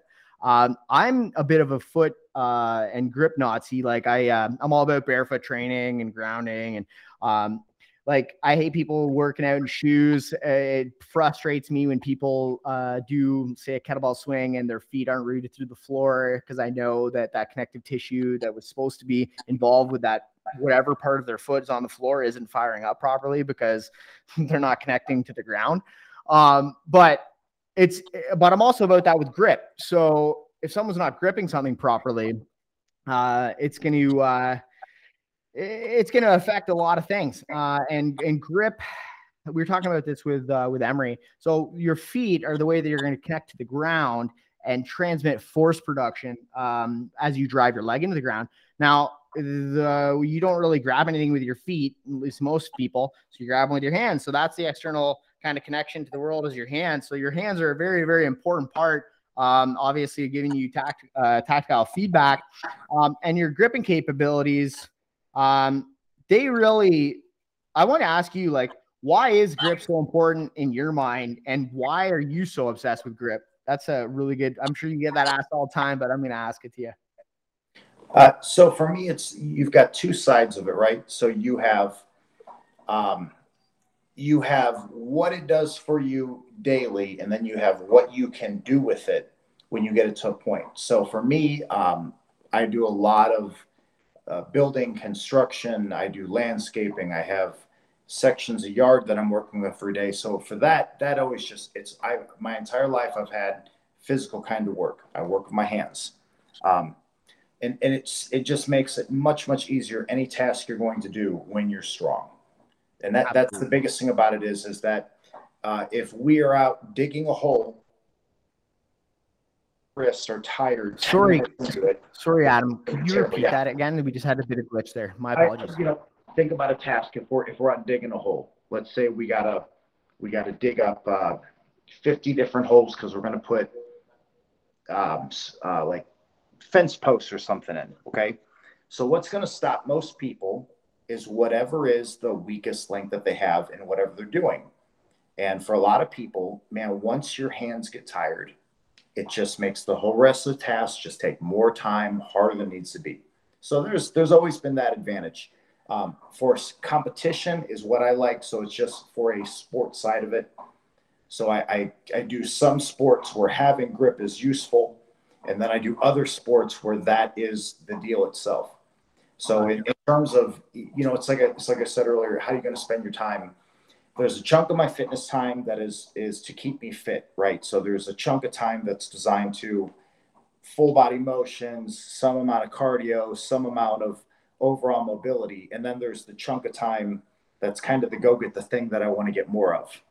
Um, what I see in that that's that's been uh, just absolutely a hilarious shortcut through life, man, through the life of getting stronger. The stronger your hands and your abs are, the easier every single thing, whatever it is. I don't care if we're talking about something that you're going to do one time, something you do a bunch of times. I don't care if it's a task that is uh, either related, say, more to lower body or more to upper body, however somebody wants to divide that when you can really, really control your spine well and you have a lot of power that you can put through your hands, you just tend to get more things done faster and a lot easier. Um, like I don't even train my overhead, not even not even three days out of a month. Do you know what I'm saying? Like it, I don't even do that, and it's hilarious how much stronger my press is. Like in the last three years, where I rarely do it, compared to you go back 10 years when I was lifting kettlebells every day. It's it's amazing what the difference is with my body weight being very similar between then and now. And what is the biggest difference? The biggest difference is hand and wrist. I mean, it makes a crazy difference. So what, what I found is for the sports side, it's you have good community people. There's there's a lot of different it's it's one of those there's several kinds of leagues, there's several kind of contest formats you can be in. Each one of them has people that are good at something. So it's one of those. Um, I don't compete to go get PRs at a meet. I get PRs in training. That's whatever. Um, I compete for the competitive advantage of who could take first that day in that thing. You know what I mean? Out of mm-hmm. those of us that are participating, how do you actually stack up? And and what that does, man, over time is it becomes a very, very good bullshit detector. Because some people, the way their training looks, it might not look like it would work at all. And yet they have winning position. There are other people that bullshit word so well organized and so well wrote out and, and they man it just looks it looks like they're doing everything right and they're as weak today as they were last year Mm-hmm. So, you know, for my mindset, for what I do with myself, I, I'm guiding it by, okay, what are we working on? Right. So I'm not going to evaluate, well, is my grip training working based on how well I can hold my breath in a pool? That wouldn't make sense. I'm, I'm rating it off of, am I winning meets? Am I, am I moving my numbers up? That kind of deal there. Um, Absolutely. Um, why do I think other people should do that is, is because it teaches you a couple skill sets so number one, it teaches you how to use the clock and the calendar, right? The two the two methods of time that you need to understand is what am I doing with my hours, and then what am I doing with my weeks. In in competitive lifting sports, you you're typically going to set a date on a calendar. You're going to know what you're going to be doing and where you're going to be and when you're going to do it. And then you typically, if you're smart, you attach a desired outcome to it and now you have this amount of time working backwards to prepare. Um, I would say I, I, know a lot more about a person when I've seen them tell me they set their mind to something and how will they shake out later. You know, it, I didn't tell you to do the thing. You said you wanted to do it. And I didn't say that that would be the outcome you wanted. You said it. So how well did you go get it? The, the continued application in, in a sport that has that characteristic of it where you have to work towards a future meet, I think is very useful. Um, I think that it's in in terms of accessibility for a lot of other people. Our sport tends to be one that guys that were really good Olympic lifters, strongmen, power lifters, who can no longer do the primary motions of those sports can find success. So, Colin, there's guys like you, they've been in a, a terrible car accident in the last five ten years. And they're still good, but there's some things that they know they're never going to chase again. I have a buddy, he was a doorman at a nightclub. Okay. He was an easy 900 pound back squatter. The dude was like 390 pounds. Well, they had an altercation at the door one night, and the guy went and jumped in his pickup truck and hit him in the parking lot with it, like trying to fucking kill him. And it didn't kill him. So here's what he's found. You know, he can go to the gym and he can squat four and 500 eh, astonishingly easy, but he'll tell you there is no way I'm putting 900 pounds on my back again and redlining it after everything I've been through. Well, I can take a guy like that and bring him out to one of our meets, and he's just not going to get hurt in a way that he could. So we get we get a lot of people that come in that way. That's neat. And there's a there's a long term of it. Like some of our oldest competitors that are good are in their 60s and 70s. That's because awesome. your grips, do, and you probably had an uncle or a grandfather where even when they were old, man, they still were strong when they closed that hand. Mm-hmm. You know, with with so much of this being tendon, even as you're losing muscle over the years of getting older, that stays pretty strong. So we have people that they've been competing for 30 and 40 years and improving over the years, and not just showing up and taking whatever. So for me, man, that's that's a big part of my interest in it. That's what keeps me. That's really interesting. That's that's cool. Out. That's it's awesome because there's a risk reward risk reward factor in there, right? You want to be uh, risking uh, if you're getting injured like that and you were able to do um, X and uh, if doing X right now is going to be really risky, why do X, right? Figure out something that uh, that you can do and keep that competitive uh, kind of edge going going with you. Um, and that's the key, man. Because if you're a competitive person and now you can't do the thing that was your healthy outlet for it, you know what you're going to do? You're going to be a competitive person in areas that is not necessarily so healthy because you're, hey man, this thing's getting fed all the time. The question is, are you letting it out of the cage? So competitive personalities need to be getting enough competition. It, and, and enough is a different amount per person. It's highly individual. Absolutely. But they need to be getting enough to where it is enough. And like for me, I'm a person where uh, I I compete seven to ten times in a given year is is what I do um, and that that includes um, participation in in smaller level things. Right? I know other people that man they do one meet a year, right? They might, but it's a it's a constant thing in their training.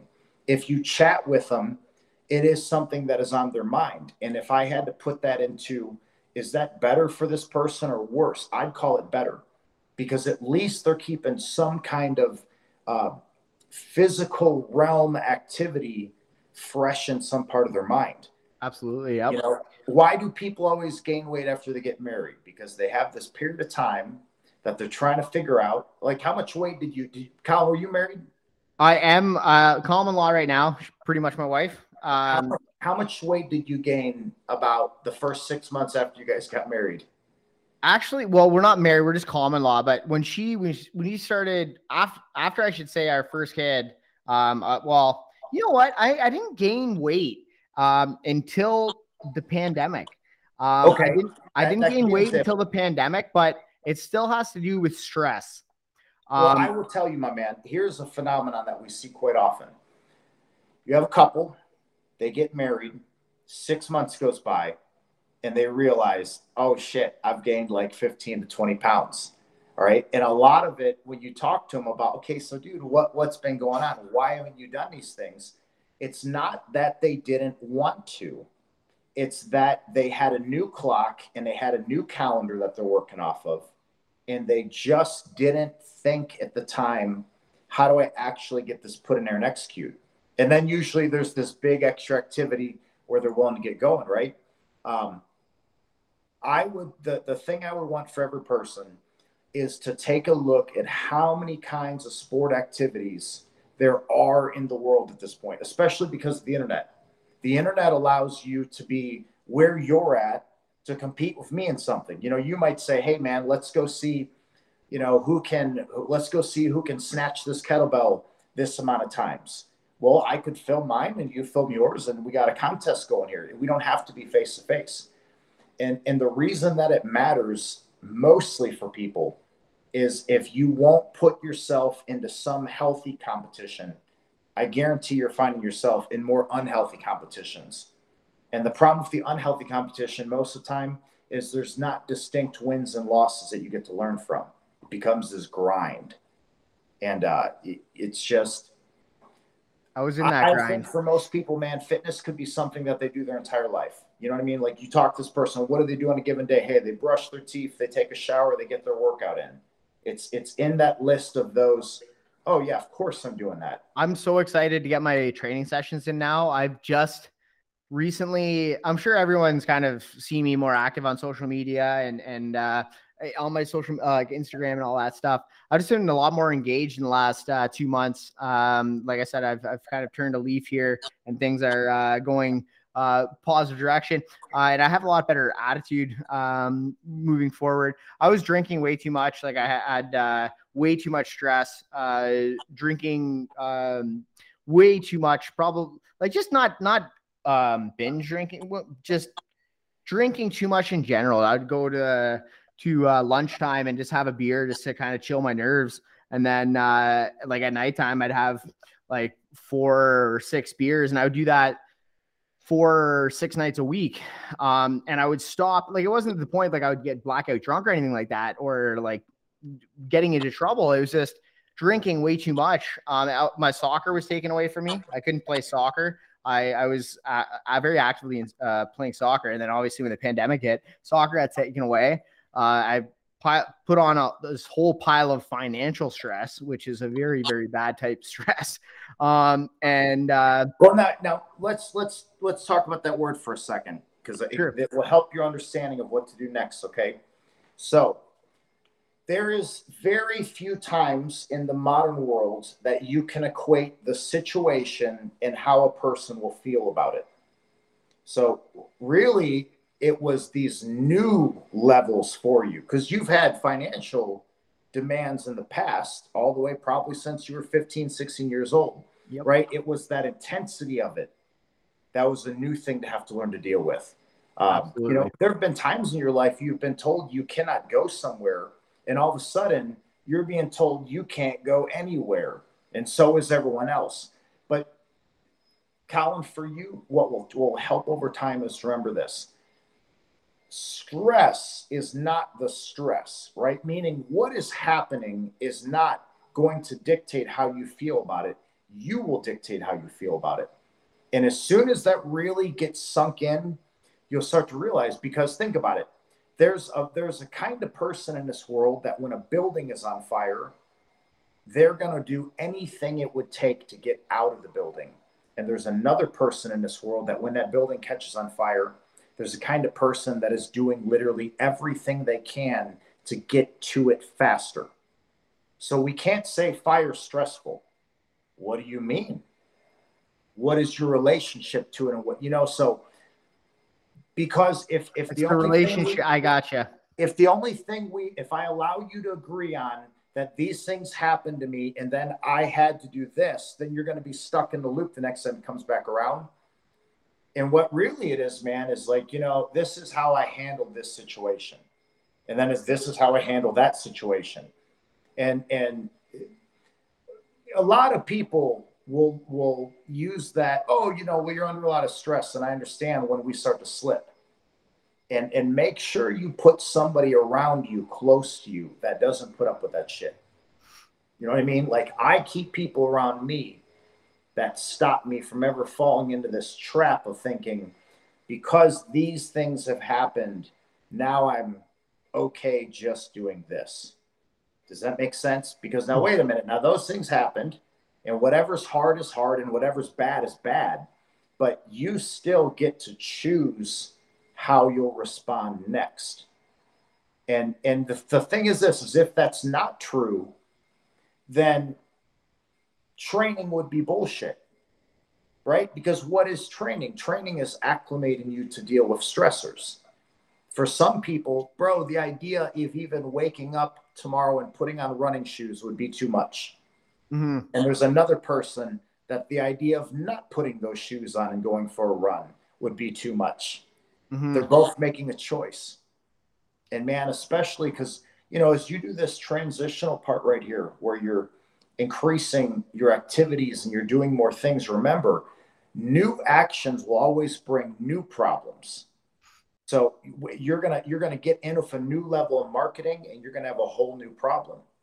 One of the problems might be, holy shit, I just had more orders come in this week than I got in the last three months, and they came in right now. That's a new problem. Um, one problem can be is that holy shit, all of a sudden I broke into this new community, and I'm realizing if I could add this new thing and get it going, then I could pick that up. Well, that's a new kind of. So remember, man, every time that you increase your activities, you're going to get new problems, and that's good because it would be a real bummer if over the next three years, all you get to deal with is the same old shit day in, day out. I right? really like this That's conversation. You, man. man, I, I really value this conversation that I've had with you. It's been a really eye opening one. It's not one that I I uh, I hadn't listened to. Um, I listened to one podcast uh, that you had just briefly, and I hadn't hadn't uh, listened to you talk very much. I knew that you were obsessed with grip, and that was what my my attraction to uh, to getting you on the podcast was. But uh, our we haven't talked that much about grip, and we've talked a lot about other things, which is fantastic. But I really appreciate all the topics that we've been talking about today, and I think that uh, a lot of people are going to enjoy this podcast. Um, that's fantastic. It, uh, it, it does make a lot of sense with what you're saying. Um, it, it really does. Um, now I, I feel so much better now that I get my training in. If I don't get my training in, you're absolutely right. Like I competitive, I'm a very competitive person and I wasn't doing any competitive activities. And you're, I got in some, uh, some like just drinking and bad habits and stuff yeah, like you filled you you created a void, so you filled the void. That's what. Yeah, exactly. Yeah. I like to compete, and I'm not doing that. So, bam! It's not that I'm not doing it. It's a, oh, here's a new void. Oh, here's a new. Now I'm online gambling. Oh, mm-hmm. now I'm going to the bar every night. Oop. Uh, now I'm playing fucking video games for ten hours at a. See, like, if if you take this thing out, you didn't take out nothing, because the sum is still going to be the sum. All that happens is a new thing's going to pop in that's going to get filled. And, and the thing is, this is why this is so important to understand. If you have an activity and you don't want to do that thing anymore, you need to add things in to make it go away. It's that simple in terms of what's it going to be like. It may not be simple for a given person due to their own addictions or maybe their own weakness or how they manage themselves, but in terms of, you know, how is this done? whenever you want to make one thing go away, displace it and it will. It's it's very hard if you're if you're going to try to make the table get smaller. That's very hard. But as soon as you understand that I just need to put more of this on and that goes away, you can really start to change not just how effective you are with the things that you are doing or not doing, you can begin to influence how rapidly you can adapt yourself. Like, I like that you started your conversation saying that functional fitness is a priority for you. But let's talk about what functional is. Functional is a word is only useful when attached to a context, right? So if someone tells me that, you know, um, they want to improve their functional swimming abilities and they live in Arizona and they don't ever get in the water well, I mean, you could read every book about swimming in the world, but if you're not getting in the water often, you won't actually change a thing, right? Absolutely. So, for a lot of people, the, the thing is is you got to get yourself pointed at some things that you know you're pointed at. And in my estimation, it'll go better when it is a when it is a measurable I want kind of thing. Like one of the reasons that people who chase the bodybuilding goals, but they don't compete, tend to look like this over time, like just kind of all over the place of programming, is that they don't they're not chasing an objective standard yet. If they've been competing, they usually will. They'll tell you, "Oh, I got to work on my calves." Okay, cool. I understand this person's motivation, but when it when they're not competing, it goes all over the place, right? For that person, that same thing bleeds into their meal prep. It bleeds into their sleep schedule and at the same time, you look at the people who do the same activity, but they keep themselves in competition and they can gain and lose weight on demand. You look at people who like to do marathons, triathlons, right? Their running schedule is usually so well dialed in that vacations come and go and people get sick and things around the house break and they always get the run in. But not the people who won't do races because if you don't have a race coming up, it doesn't matter if you miss a day. Um, you know, man, with, for for every activity, Colin, that you get yourself into, because of how your mind works, based on what you're sharing with me, I will tell you, you'll get farther faster when you give yourself an objective that you're actually pointing at that is measurable in some way and then you allow yourself to examine your plate and add whatever would make sense for that. That's interesting. I have i have some uh it's it's really cool because i've been very goal oriented and uh you nail, hit the nail on the head there. Um when i put my mind to something it's very uh it's like the secret. I'm not sure if you heard of the secret, the book. It's basically if you keep thinking about something and you obsess about it and you you keep thinking about it and you keep in your mind, you make it into fruition, right? It's gonna happen. Um, and you keep believing it and um, and you and you just keep kind of obsessed about it and you won't let it go. Um, and you just keep keep it on your mind and you keep keep keep working towards it. And you, if someone tells you no, you say, "Fuck you! I'm going to keep doing it."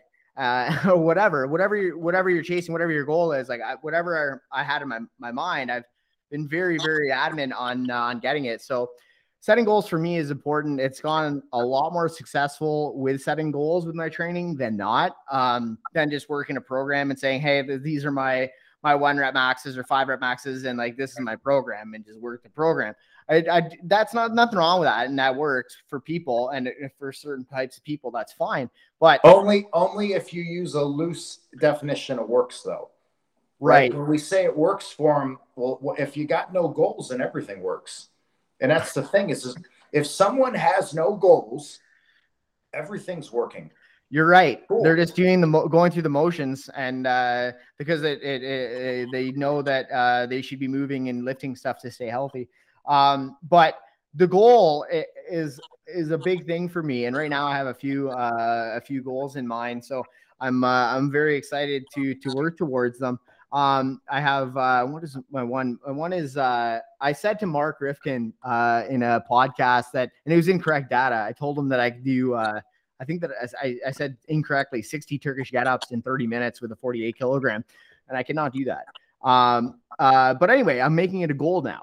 Uh, now it's it's silly. I'm really good at the Turkish getup. Uh, I know a lot of folks don't like the Turkish getup, and uh, especially not with endurance and not uh, at the uh, kind of way that I'm programming them. But I'm really good with endurance and strength at the same time. Um, so I can go for a heavy period of time or uh, lift a heavy bell for a, a long period of time um, and have my heart rate up to like 160, and I can keep it there for like 30 minutes. 30 or 40 minutes. Um, so anyway, I'm gonna I'm working towards that, and I'm excited to uh, to get that right now. Today, I'm gonna be working on that train. I have I'm working working that program right now. After we get off the phone call today, I'll be uh, working that program. I got uh, I'll be doing 12 24 Turkish get ups in 12 minutes. So I'll be doing uh, I can do a Turkish get up in about 10 seconds. So I do a, two get ups in one minute, uh, and I'm gonna be working that with the 40 until I get to about 40 minutes because that'll give me 10 minutes of extra past my goal of what I want to do. So I want to do 30 minutes of get ups with a 48 kilogram kettlebell. So I'm going to build that reserve by taking it to 40 minutes. So I want to get 30 minutes with uh, 48. So I'm going to build a reserve with the 40 kilogram. So I'm going to take it to 40 minutes, which will be 80 get ups. So I'm going to, I'm going to do 80 get ups with the 40 and then rebuild it. Anyway, I think that uh, long story short, goals are a really good thing for me, and they've helped me uh, keep with my training. And I'm excited to go in uh, today to my training session today and work towards that. Um, so goals are a fantastic thing to to keep your your mind uh, active and and actively pursuing that goal. And once you achieve it, obviously set another one and keep moving. Um, the training it's it's been a a really good thing for me in the last two months. It's been a game changer with my attitude. I think I've lost about 10 pounds, which is good. I've also been eating a lot better, which, uh, as we know, like you can't just lose weight without uh, the proper eating. But uh, yeah, things are uh, coming a long way in uh, in my life right now. So I'm, I'm excited. And I, I'm just going to grow. I'm putting myself out there too. Like I'm not uh traditionally I don't haven't especially in the last year and a half, I haven't talked to very many people. Like actually talked. Um, you guys got a lot more stringent uh, restrictions upon you, so you probably haven't even had as many opportunities, right?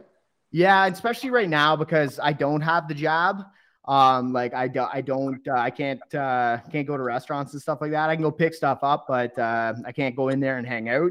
Um, but uh, yeah, it's it's. I just haven't talked to very many people. Uh, I've been busy doing my own things, doing the marketing. I'm I wear a lot of hats. I do a lot of work on the business, but uh, yeah, it's uh, it's I'm pushing myself outside the zone with these podcasts, and I'm growing from it. So, uh, and it's kind of like those those things that you don't want to do are the things that you probably should be doing and are going to grow the most from them. So now, almost when I see something that I don't want to do, I'm a little bit more um, likely to actually try and do it because uh, now that I think of it, it's probably going to be beneficial to me. Um, like grip, direct grip training. It's I have a feeling after talking with uh, yourself and Emery, I'm going to be in my next training block. I'm going to implement some direct grip work. Now I do like bar hangs and like I do monkey bars right now, and I do snatches and I do kettlebell swings. That all works your grip, but I mean just like picking up like a like I, I actually want to talk to you about Thomas Inch bells um, because uh, is am I saying that properly? Tom, Thomas Inch dumbbell. Yeah, yeah, yeah. So I want to actually be uh, uh, coming out with those. I've been talking with my manufacturer, um, and I want to be producing a few of the uh, the inch dumbbells.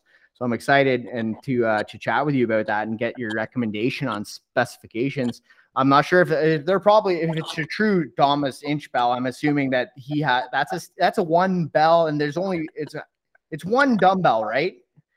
So uh, we could look at what what it used to mean and what it means now, right? What it used to mean was it was referring to one particular guy, and what we knew at the time is he had at least two or three, maybe even four different weights, um, and that that's where I get into when I told you that the guy was a scammer. He had multiple weights that he was using for his show, so that's the historical part. Set that aside. Um, within the strength community, a lot of times when someone says a Thomas Inch dumbbell, they're specifically referring to how thick the handle is and the fact that it is a solid one piece cast weight. Now, the reason that matters is with Thomas Inch dumbbell, when you go to take it off the floor, it is going to be spinning towards your thumb side. Okay, so the reason that so few people can lift one is because their thumb is so weak. And I mean, like, uh, so it, I'm trying to how many expos I've been to a inch. I've been to at least eight different expos where we had the classic 78 kilo model on the floor. Anybody walking by could try it. And if you're in an event and there's 10,000 people in the room, you might see one or two guys that comes and do it. It might be a little bit higher percentage if it is specifically a strongman event, like meaning guys who do the sport of strongman, active competitors. Uh, you you do tend to see a couple of guys pop out of there, but um, even even out of communities like climbers and arm wrestlers, where they do a lot of hand and wrist, very rare to see someone uh, in those communities that can do it. And a lot of times for climbers, their body weight is so low that they're never pulling that much weight off the floor. Um, and then for the, a lot of times for arm wrestlers, they do a lot of cupping work, but they have a weak thumb. Um, there, there's a couple guys that are doing some really big projects in Dubai, and you'll see um, top tier level arm wrestlers, strongman bodybuilders coming through these gyms in Dubai. And a couple of the guys have got very impressive dumbbell setups. Like one of the guys, Bader, he's probably got 20 different size inch dumbbells. And it is amazing for me to see because for some of these people, they are so incredibly strong in the gym. When you look at their squat and their deadlift and their bench press or how much they can curl, um, and they'll go to grab those weights and I mean, not even move it. it it's just, I think it's like, I'll tell you, especially for you've got two big markets for that. You've got a market of, of private individuals um, but it becomes a very high dollar item. Most of the time, you know, if you were selling one in Canada, I would expect you're paying right now 650 to 700. Sorry, my apologies.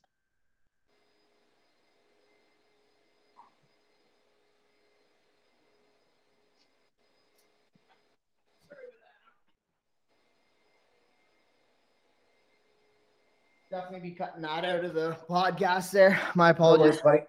Um, so you've got private individuals. Um, you know what you're looking at there is is it's probably going to be. I mean, man, probably towards 700. Uh, what they're going for now because they're just hard to find. Um, for gyms, you probably have a market there if you can get you a couple of. I mean, like sizes between say like 52 to 55 kilos, all the way up to 75 to 80 kilos. A couple, a couple size belts there. I think you'd have success as far as offering a product. As far as training for it, though, for a lot of people, um, it would take most men several years of what would seem like unreasonably consistent work to actually get it. Because we're not talking about a body part with a ton of muscle mass. If, if you said you want to move your back squat up 50 pounds in the next six months, pretty much everybody would agree, yeah, we can do that. We're talking about the biggest collection of muscle mass in your whole body using this one pattern, right? Um, for for your hand strength, it's going to be a lot slower because very little of what is grip is coming from muscle mass as compared to being tendon. So it they just take longer to get thicker. They take longer to grow. Um, the inch is the single best item. If someone cannot get an inch, what I would tell them to do is get some of the slip-on fat grips. You know, fat grips is the brand, but the slip-on grips, there's probably there's probably 50 of them on the market now. Yep. Um, there are there are all different kinds. It would be advantageous to somebody over time to maybe try out a couple different brands because what we really want to see is how well it fits your particular hand and then how well that fits the activities you're liking to train. But for a lot of people, that is the the man, that's the easiest entry into getting a lot of benefits is using the grips on their dumbbells, on their barbells, cables, machines. Um, can be very, very useful for that. Any specific work with grip that you do with kettlebells? Or do you mostly use your so, uh, barbells and and uh, I and I saw you so some. I'm actually looking at you right. That is a good question. So here's here's the problem. The problem to giving a straightforward one sentence answer. I'd have to ask, what does somebody mean by grip? So, for example, we could make the conversational point yeah, kettlebell training improves grip, but it, actually, it only is one particular grip that you're using, right? Um, That's why I was just going like this. I'm like, you're missing your thumb. You're, you're not doing well. And the other thing is, is I, I could nerd out on you and point out a lot of things you're not doing right? That's the obvious ones. But the, the problem with the kettlebell, and it's not a problem, but the problem with the kettle being the only grip, if somebody wanted a lot of grip strength, is they're only addressing one way that it can be done. So we'll compare it to the shoulder. Um, if somebody would agree to bench press, they're going to have more shoulder strength than if they wouldn't bench press. But it doesn't automatically mean that the bench press is the only or the best way to address the shoulder. Because we then need to ask well, what is the person doing next right? So for a lot of people the things they need is they need more vis grip. So they need more flexion with flexion. Um, something that they can get all the way around that is going to be useful. Um, there's a lot of people that they would have fewer problems in their primary uh, work and activities if their fingers were stronger to um, resist against sprains. And man, you know how that is. Once you sprain a finger or thumb, you get it caught on everything. You know what I mean? It just becomes very problematic. Yep. And that a lot of that can be reduced, especially over a process of time if we're training it. So for some people, fingertip work would be more valuable than just more hanging on to something.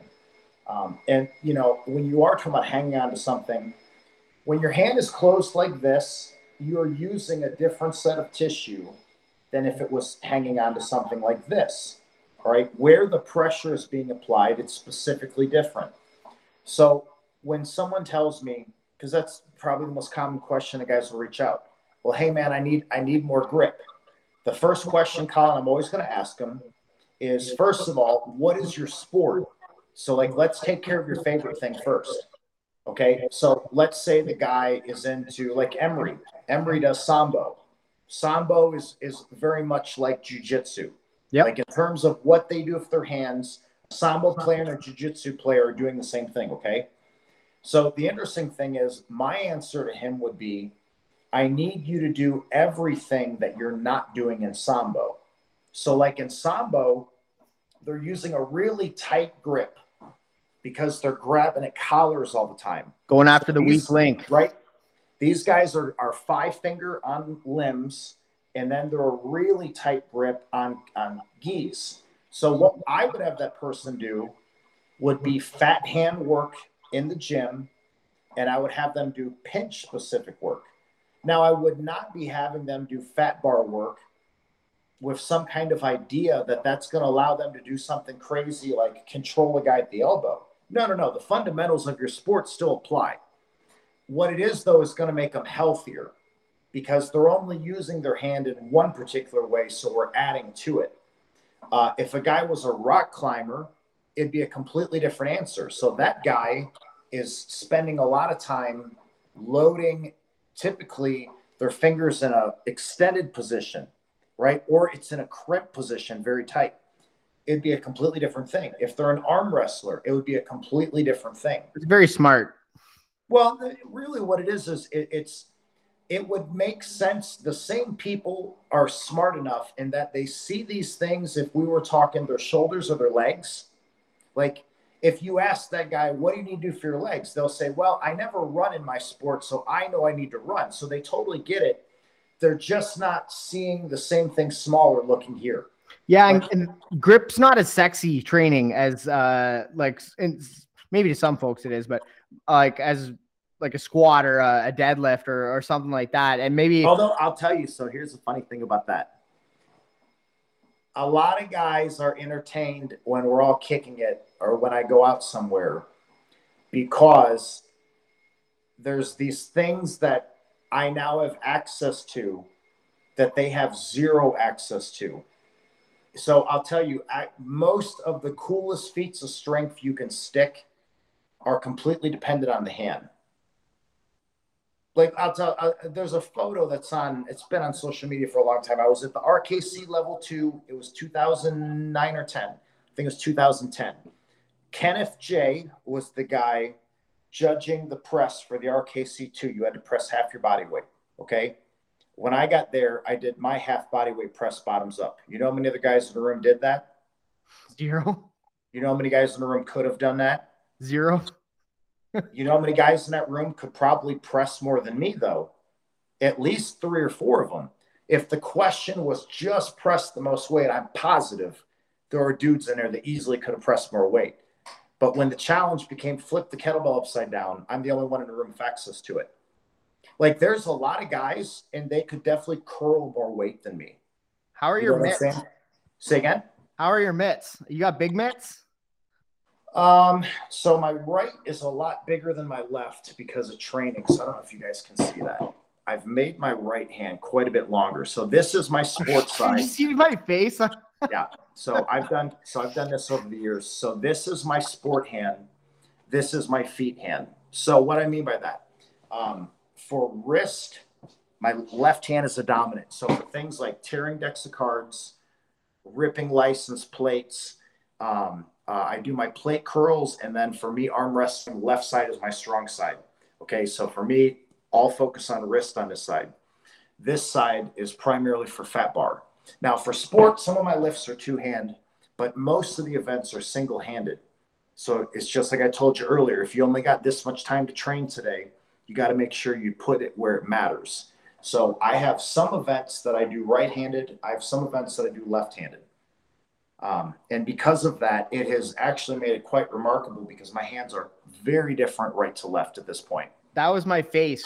Uh, I, I oh my my hands dropped. That's incredible. I was actually gonna ask you, do you like for your feats of strength and for uh, your arm wrestling and for the, the direct grip competitions that you do, um, do you train specifically for those? And the answer is hell yes. Most specifically, it's, it's one of the reasons that there are so few people who ever get ahead of me. And uh, they, there's a lot of guys that they say things like they're trying to stay level, they're trying to stay balanced, trying to stay healthy, and you're losing meets. And, the, and then the question I'd ask them is now, wait a minute.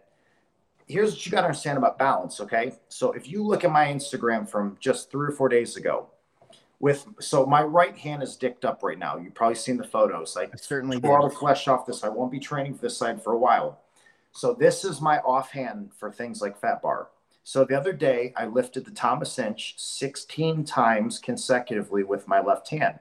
And the only thing I'll say is anybody in the world who is worried that I am too out of balance needs to show me what they can do with their offhand in the inch. I when so few guys can lift it once, and for me, dude, like my warm up sets are sets of 10. So the, the difference is this balance to me only means that you're not going into a pain state. It would be possible to, to bring something so far into a problem area. Like, for example, um, if you only do curls, only curls, the problem you could eventually get into is that your elbow is being pulled into supination continuously, even when you need it to pronate, so you can get into pain. But it does not mean that um, that that the muscle's the problem in terms of there's too much of it. The problem is there's not enough tricep. That's the important difference. Once again, joint centration. take away, we add to. You know what I mean? Makes a lot of sense. And I, as I learn more and as I get older, um, and as I talk to smarter people than me and that have more experience than me, or at least smarter in their the, what we're talking about, um, or maybe in general. But uh, um, it's always contextual. Remember, you don't you don't determine how smart a dog is by giving him a typing test, right? right. Yes. So hey, yeah. Some people, some people are incredibly smart, but they're not smart in the ways that matter. So, like, here's the deal: there are plenty of people that I would tell them, "Oh, you're an idiot on this. You're you're not an idiot, but you're an idiot on this." And all yeah, that yeah. means is is that question your thoughts before you go too far in. Mm-hmm. Um, I, I, I, can I, I can usually get a good guess of how old somebody is when they'll do the old hey adam you got a minute. I just want to send you what my program i'm working is and tell me what you think of it. You know hey sure. Like for me if, if you guys if you message me on instagram i'll probably hit you back whatever. You can always tell that they're like single no kids not married not even a serious job yet. The length of their program? Then that's the thing because they'll be like you know man I'm, you know i'm really i want to get into grip this year I say hey dude awesome I remember when I was like you. Show me what you're doing. And they'll send all that back. And then I'll respond with, hey, cool, let me show you what I'm doing today. I'm doing three things today. Just yeah. three. You getting that minimum effective dose uh, and, with what you want. Because remember, for getting better, man, here's the deal. I don't know if there is a limit of over time how good you can get, but I'm positive that on any given day, you probably can only get the tiniest amount today. And the game is is there's no catch ups. So you know it's it's kind of a thing of like every day you could walk outside the front door and there's a twenty dollar bill laying in front of your door. But if you don't pick it up for three days, when you open the door in the fourth, it's only a 20. It's not 80. Does that make sense? Like there's yeah. only this much you can get today. So you're you're what you're gonna get over time is the the collective sum of how many times you opened the door and took the 120. And and you know what I mean? Like most the time, doing one or two things really well. It's like get ups. Get ups a great example. If you were only going to do one thing for 20 minutes today and you knew, like, dude, I can definitely, I got the kids fed. I've got a little bit of time. I can definitely get up to the garage. Doing get ups for 20 minutes, not a bad use of your time, especially if the alternative in someone's mind is they think they need to do three directions of lateral raises and they need to do rotation and they need to press and do upright rows. You ain't getting all this shit done in 30 minutes. Right. You, are not. You're probably able to get two or three good things done, but you probably could get that done every day. That's yeah. Powerful. Absolutely. And and that's uh I used to have a little bit longer programs. Um like I was following some programs from Granville Mayers, strong fella in Toronto. Um but uh yeah, they've gone to probably about 45 minutes to an hour and a half uh, now, and um, that's that's the time that I can allot for it. Um, and getting the best bang for your buck and putting those deposits where you're going to get the most return on your investment makes a lot of sense. Um, and uh, yeah, it's it it just it, it adds up. Um, so what you're saying makes 100% sense, and I'm gonna every. It's funny every podcast that I've had so far. Um, I've taken um, a lot of knowledge from it, and I've I've applied some of it to the, the training that I'm be doing. So the next uh, block of training, I'm to be definitely, like I've said this before, I'll be putting a lot. Uh, well, I'm to be putting some uh, grip specific work into it. Um, if you were to what what grip specific work, uh, if I had uh, one exercise to uh, to add to my program, what what would you recommend? I guess you would obviously ask what my goal is and what do I want to improve upon.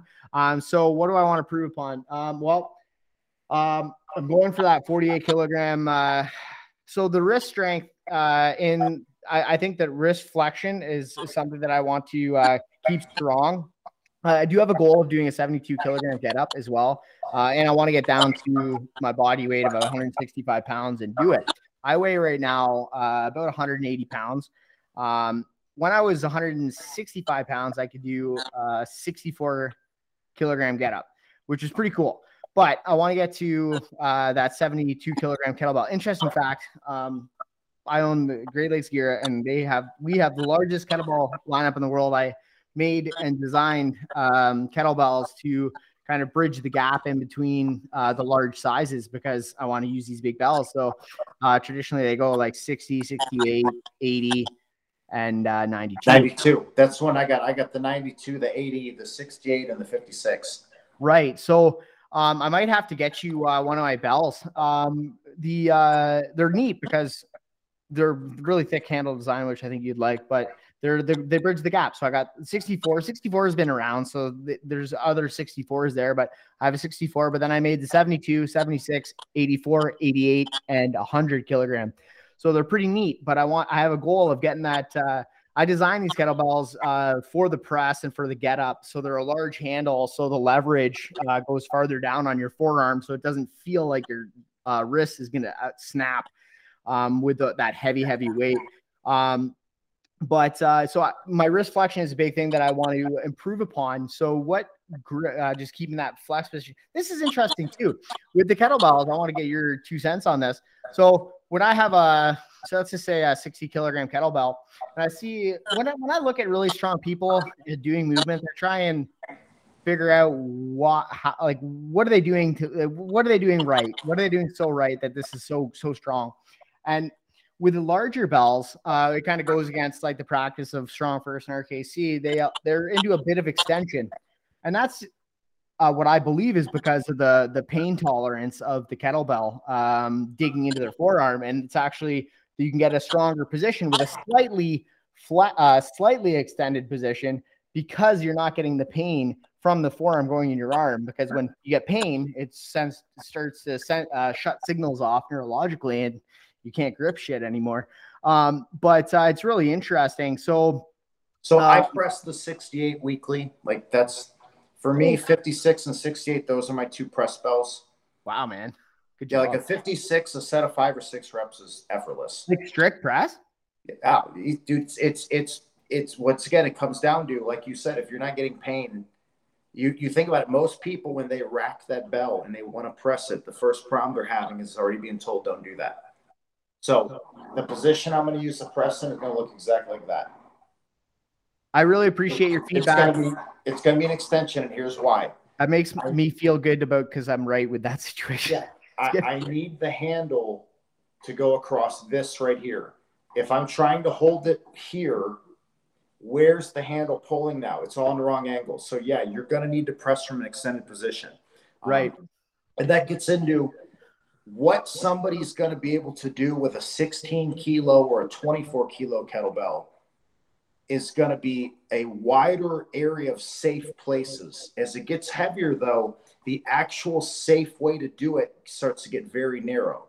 Now, here's where Strong First and RKC are wrong and categorically wrong for many years now. They try to pick the spot for you, and it can't be done.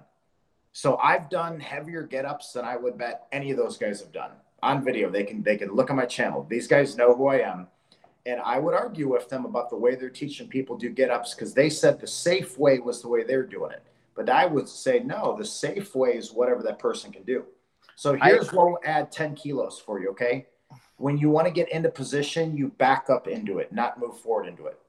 That'll add 10 kilos to whatever get up you're currently doing, is to just understand that once you've got this object above you, right, the easiest way to keep it in position is to be continuously backing into it because where it wants to go is either dump into your lap or go over your shoulder.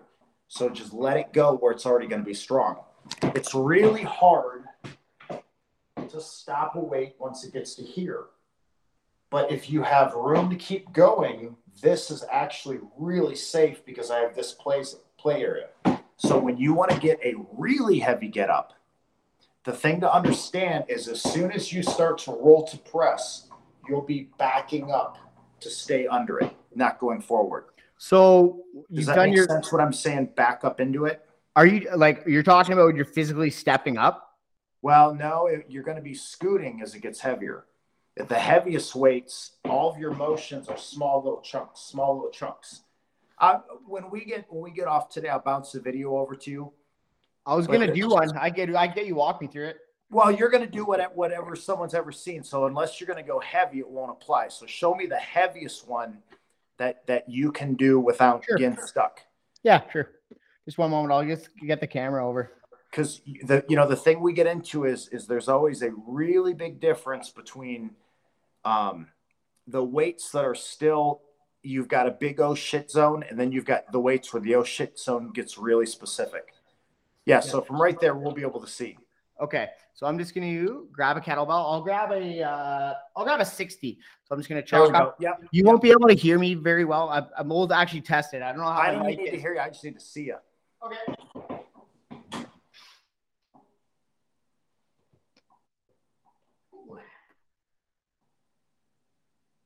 Is that a good spot right there? Yeah, perfect. Okay, perfect. All right, chalk up and go.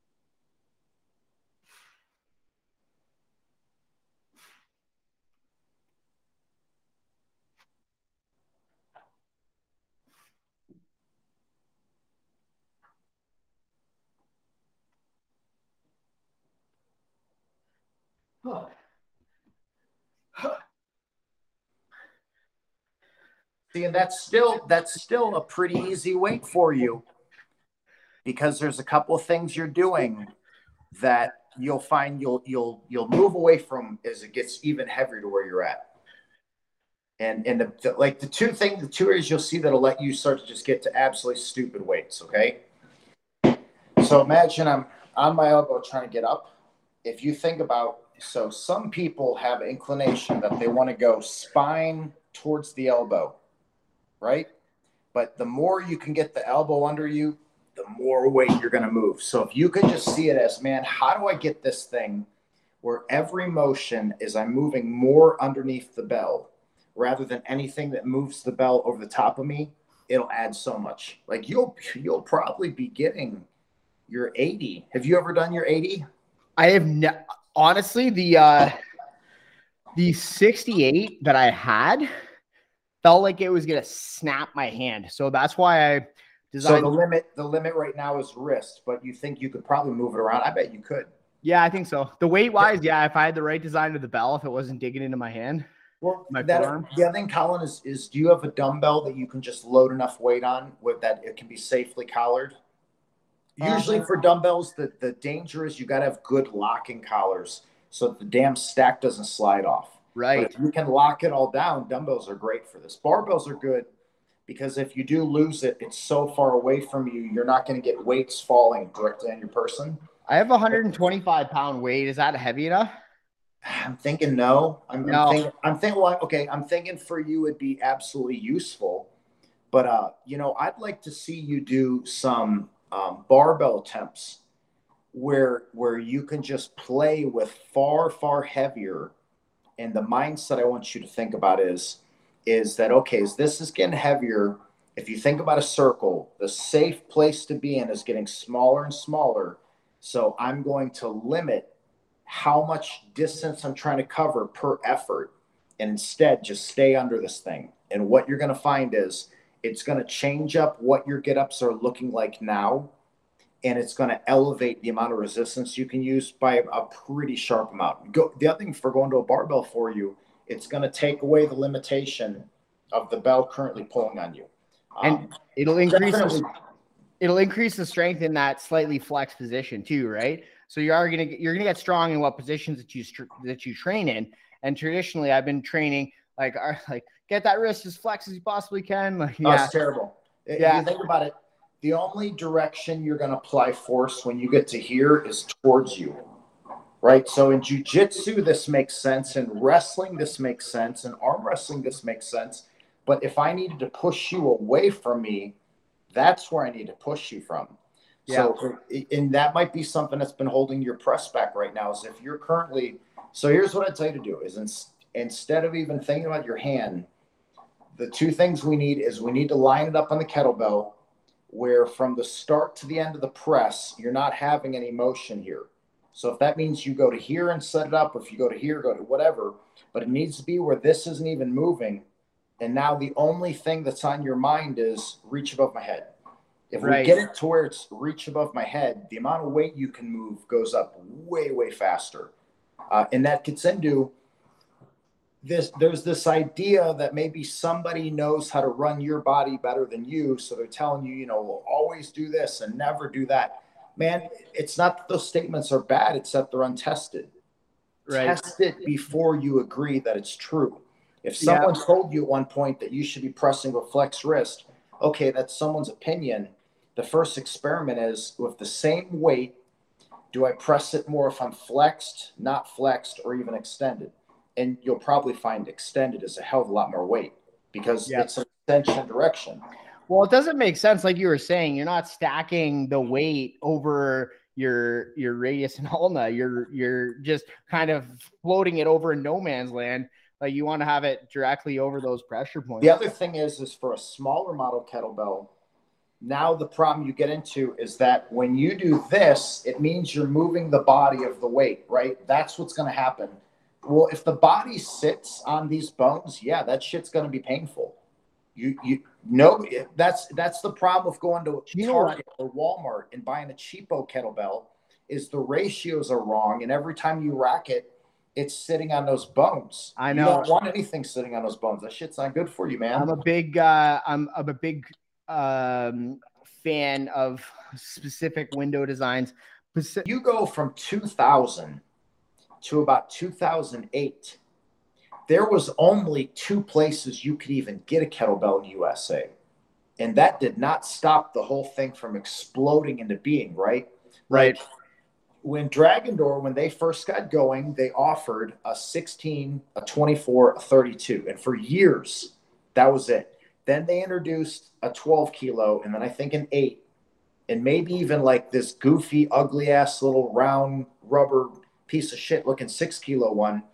And they didn't even bring out the 40 and 48 for years and years.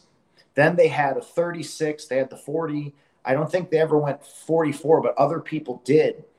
And when you looked at their sales as as their market kept expanding, yeah, they had some guys order 48, and then they tacked that whole beast tamer shit, right? And they what they did is they put a challenge behind the products because the list always sells. But if you look at the bulk of their sales, like when you go from 2008, 9, 10, like they they were making money hand over fist when you look at 2008 to 2010. They had no competition in the marketplace. They're having 100 people come out to certifications. They were selling pallets of kettlebells at these things but when you looked inside the pallet, what did you see? 12s, 16s, 24s. That that is that's where you're going to make money in your business that way. Absolutely. Everything else, it's cool to have if it's if you're still selling the other things. Um, but if you you know if if it came down to where your kid's Christmas next year was hedged on how many 72 kilo bells you'd sell, it'd be a tough year. Yeah there's 100%. just not that many dudes the reason that are gonna handle that thing, man. Hundred percent. And you know what? It's just it's kind of like uh possibly the way I did my training. Like I wanted to rehab myself. Yep. so I I invested a lot of money and used myself and fixed. I've, I've, I've not maybe fixed, but I've uh, made myself uh, pain free and and and strong. So which is very very important. Which which is awesome for you. But remember, it's like I said, you know, how many people in the market are operating the way you are? Very very few. Exactly, and you know, and the seventy two I wanted to, it's all about me. I wanted to do the 72 get ups, but uh, with a secondary thing of, I did want to make a statement uh, with the kettlebell world. And I actually um, started the process of uh, designing these with uh, Kettlebell Carl and Zach Kirchner, some really um, behemoths in the, the kettlebell world. Um, really, if you have some time, check out their pages. There are some strong, wicked individuals. Um, I'm sure they are, but man, for me, I don't, I just don't follow it. I think that they're cool weights, but yeah, you know, just same way I don't follow pro golf and I don't follow the Indy car racing, and um, I, I think if they're doing great, go for it. I'll tell you the the kettlebell world got hijacked by a bad idea early on, and the idea was uh, that you need to do all this shit before you ever pick up a kettlebell, or you're just not going to make it. And the reality is that shit's not true. Right. There have been more people hurt by people who are trying to teach them kettlebells than there are people who hurt themselves on their own accord. So one of the things that, that's attached to it is this idea that the swing needs to be this way. Have you ever watched the Russians where they lift for the fucking hundreds of reps in 10 minutes? You notice oh, the yeah. technique is zero. Man, I'm comparable to the North American technique. Yeah, exactly. I'm not stuck on one style or the other. Um, and that's well, here's the deal though. For the guys that are in that circle, that's kind of the only way like they don't have enough going on right now for them to be able to ever cause people to spend money with them unless they can convince it's a it's a whole i'm going to give you the problem and give you the solution right the, the people don't have a problem so they got to give them a problem oh you're not pressing it the right way and you're not doing this you're not doing that right. And then they need to sell them the solution. And what we've seen pandered in north america is from top to bottom awful. Like it may be a little bit different now because some of the guys have actually dabbled in a sport, but I will tell you if you go back to the origin of the RKC, the one of the funniest things about what because the story of them, man, was they had a strong group and then it splintered apart, and they got a new group that wasn't as strong, but it was bigger, and then it splintered apart, and the quality came down a lot over the years as it just got bigger and bigger, which that's what happens, right? The first restaurant of a franchise tastes different than the hundredth Right. So in 2006, it was either end of 2005 or six, but a couple of Pavel's guys led this excursion to Russia. And they were going over there telling the Russians how we're the fucking premier kettlebell guys in North America. And they got outlifted by teenagers.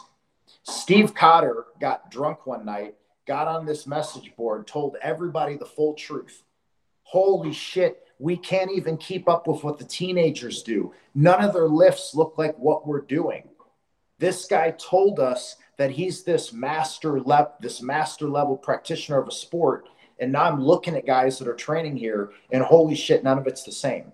And that was like this big splintering. And I'll tell you this the guys that have come up behind them, I've not seen too many of them actually use the kettlebells the way that they make the most sense and you know the fast lifts for high reps like the way that the, the result these russians get doing the actual sport is mind-blowing how much strength endurance these people develop the model of using a kettlebell like a powerlifting kind of fucking shit but but it's all light because some people say their goal is to press a 48 but if you go to any gym in america and you tell someone like yeah the ultimate in strength would be to press a 100 pound dumbbell overhead they'd be like no it's not there's guys doing that literally like the whole shit got hijacked. So uh, I think it's a phenomenal training tool. I think that the two ways you're going to go with it is either you're just going to do with it whatever you're doing, or you're going to use it the way that they're getting these particular results. But but the idea that there's only one way to lift it, and if you don't do it that way, you're going to get hurt. That's all nonsense, man. I agree with you 100. percent and uh, that's something like I was I was buying into that. Uh, that I was drinking that Kool Aid for a bit. Um, like I was because they get to sell you the Kool Aid. That's the biggest thing is is not that you drank the Kool-Aid, it's that you got sold the Kool-Aid. Yeah. I know I was sold Kool-Aid too, but you know what I mean? But one of the things that really changed my mind personally was one of the guys that was a major player on the field in strongman and grip was this guy, Andrew Durniat. If someone knows that name, there's a couple of reasons they might know him. They might know him because he was one of the first American master of sports in kettlebell lifting, like legit, according to the actual standards. When I saw how Andrew did his kettlebell training, and I compared that to all these guys I know and all their, you know, their big titles and all this shit talk, and I realized, like, holy shit, none of these people could handle Andrew's warm up. And then I started to look at the guys he was training for that kettlebell lift, and it's like, man, what they're doing is getting such a specific result and it's it's pretty well proven they've been doing this thing over here now what do i see all these guys selling over here something completely different and based on results not very impressive because it's one thing if someone says like you know my goal is to get to where i could lift the 24 kilo kettlebell 200 times in 10 minutes what do we know about that person? The day they cross that line, they will be much fitter than when they first started it, right? And that gets diluted down because it's hard. You can't microwave that shit for me. You can't show me three techniques and I hit those kind of. You need to build that body. So what do they do? They what you actually have to put in work for that? Yeah, man. So the goalpost gets moved, and it's like, well, it's it's not what you can do; it's how well you can teach. And that's that's that was that was what killed it all. Is you get guys where they they can talk a big game, but they can't show you the numbers. And I'll say, man, like stick to that idea that if you want to be strong, talk to people that are strong in the way you want to be strong. Because there's a whole bunch of people who know the textbook answer. But you know, like man, for me, I love construction. It would be so easy for somebody to watch a YouTube video demonstrating how to do the task because you're just watching the video.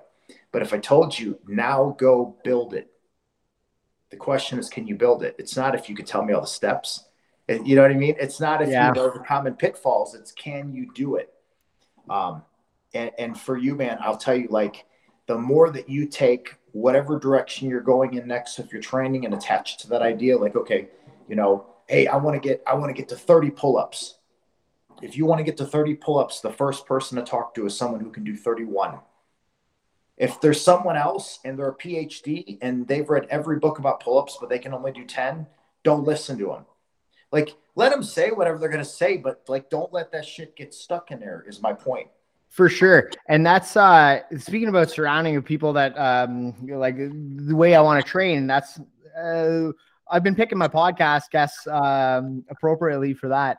Um, that's for sure. Um, but it would be interesting. Like, you obviously podcasts are good when you get controversial guests on as well, um, or something that you don't um, that you can have a, a, a good dialogue with and, and not uh, well argue, but not like yell at each other, but like just like you know have a good conversation. But uh, so far, all of my guests have been. Uh, I agree with with everything that they're saying, and and uh, I've picked them that way. Um, so it'll be interesting when I get my first guest on that I really have like a kind of a uh, conversation with that we don't agree on. Um, well, you know, man, here's the deal. This is how you're to know you're to get there. All right. The, the biggest point of contention that will make sense is when it's a money point of contention. So, hey, if you ever bring a guest on and their argument is kettlebells are stupid and nobody should ever buy those, well, that's going to be a pretty contentious show for you sure. a guy who sells kettlebells, right?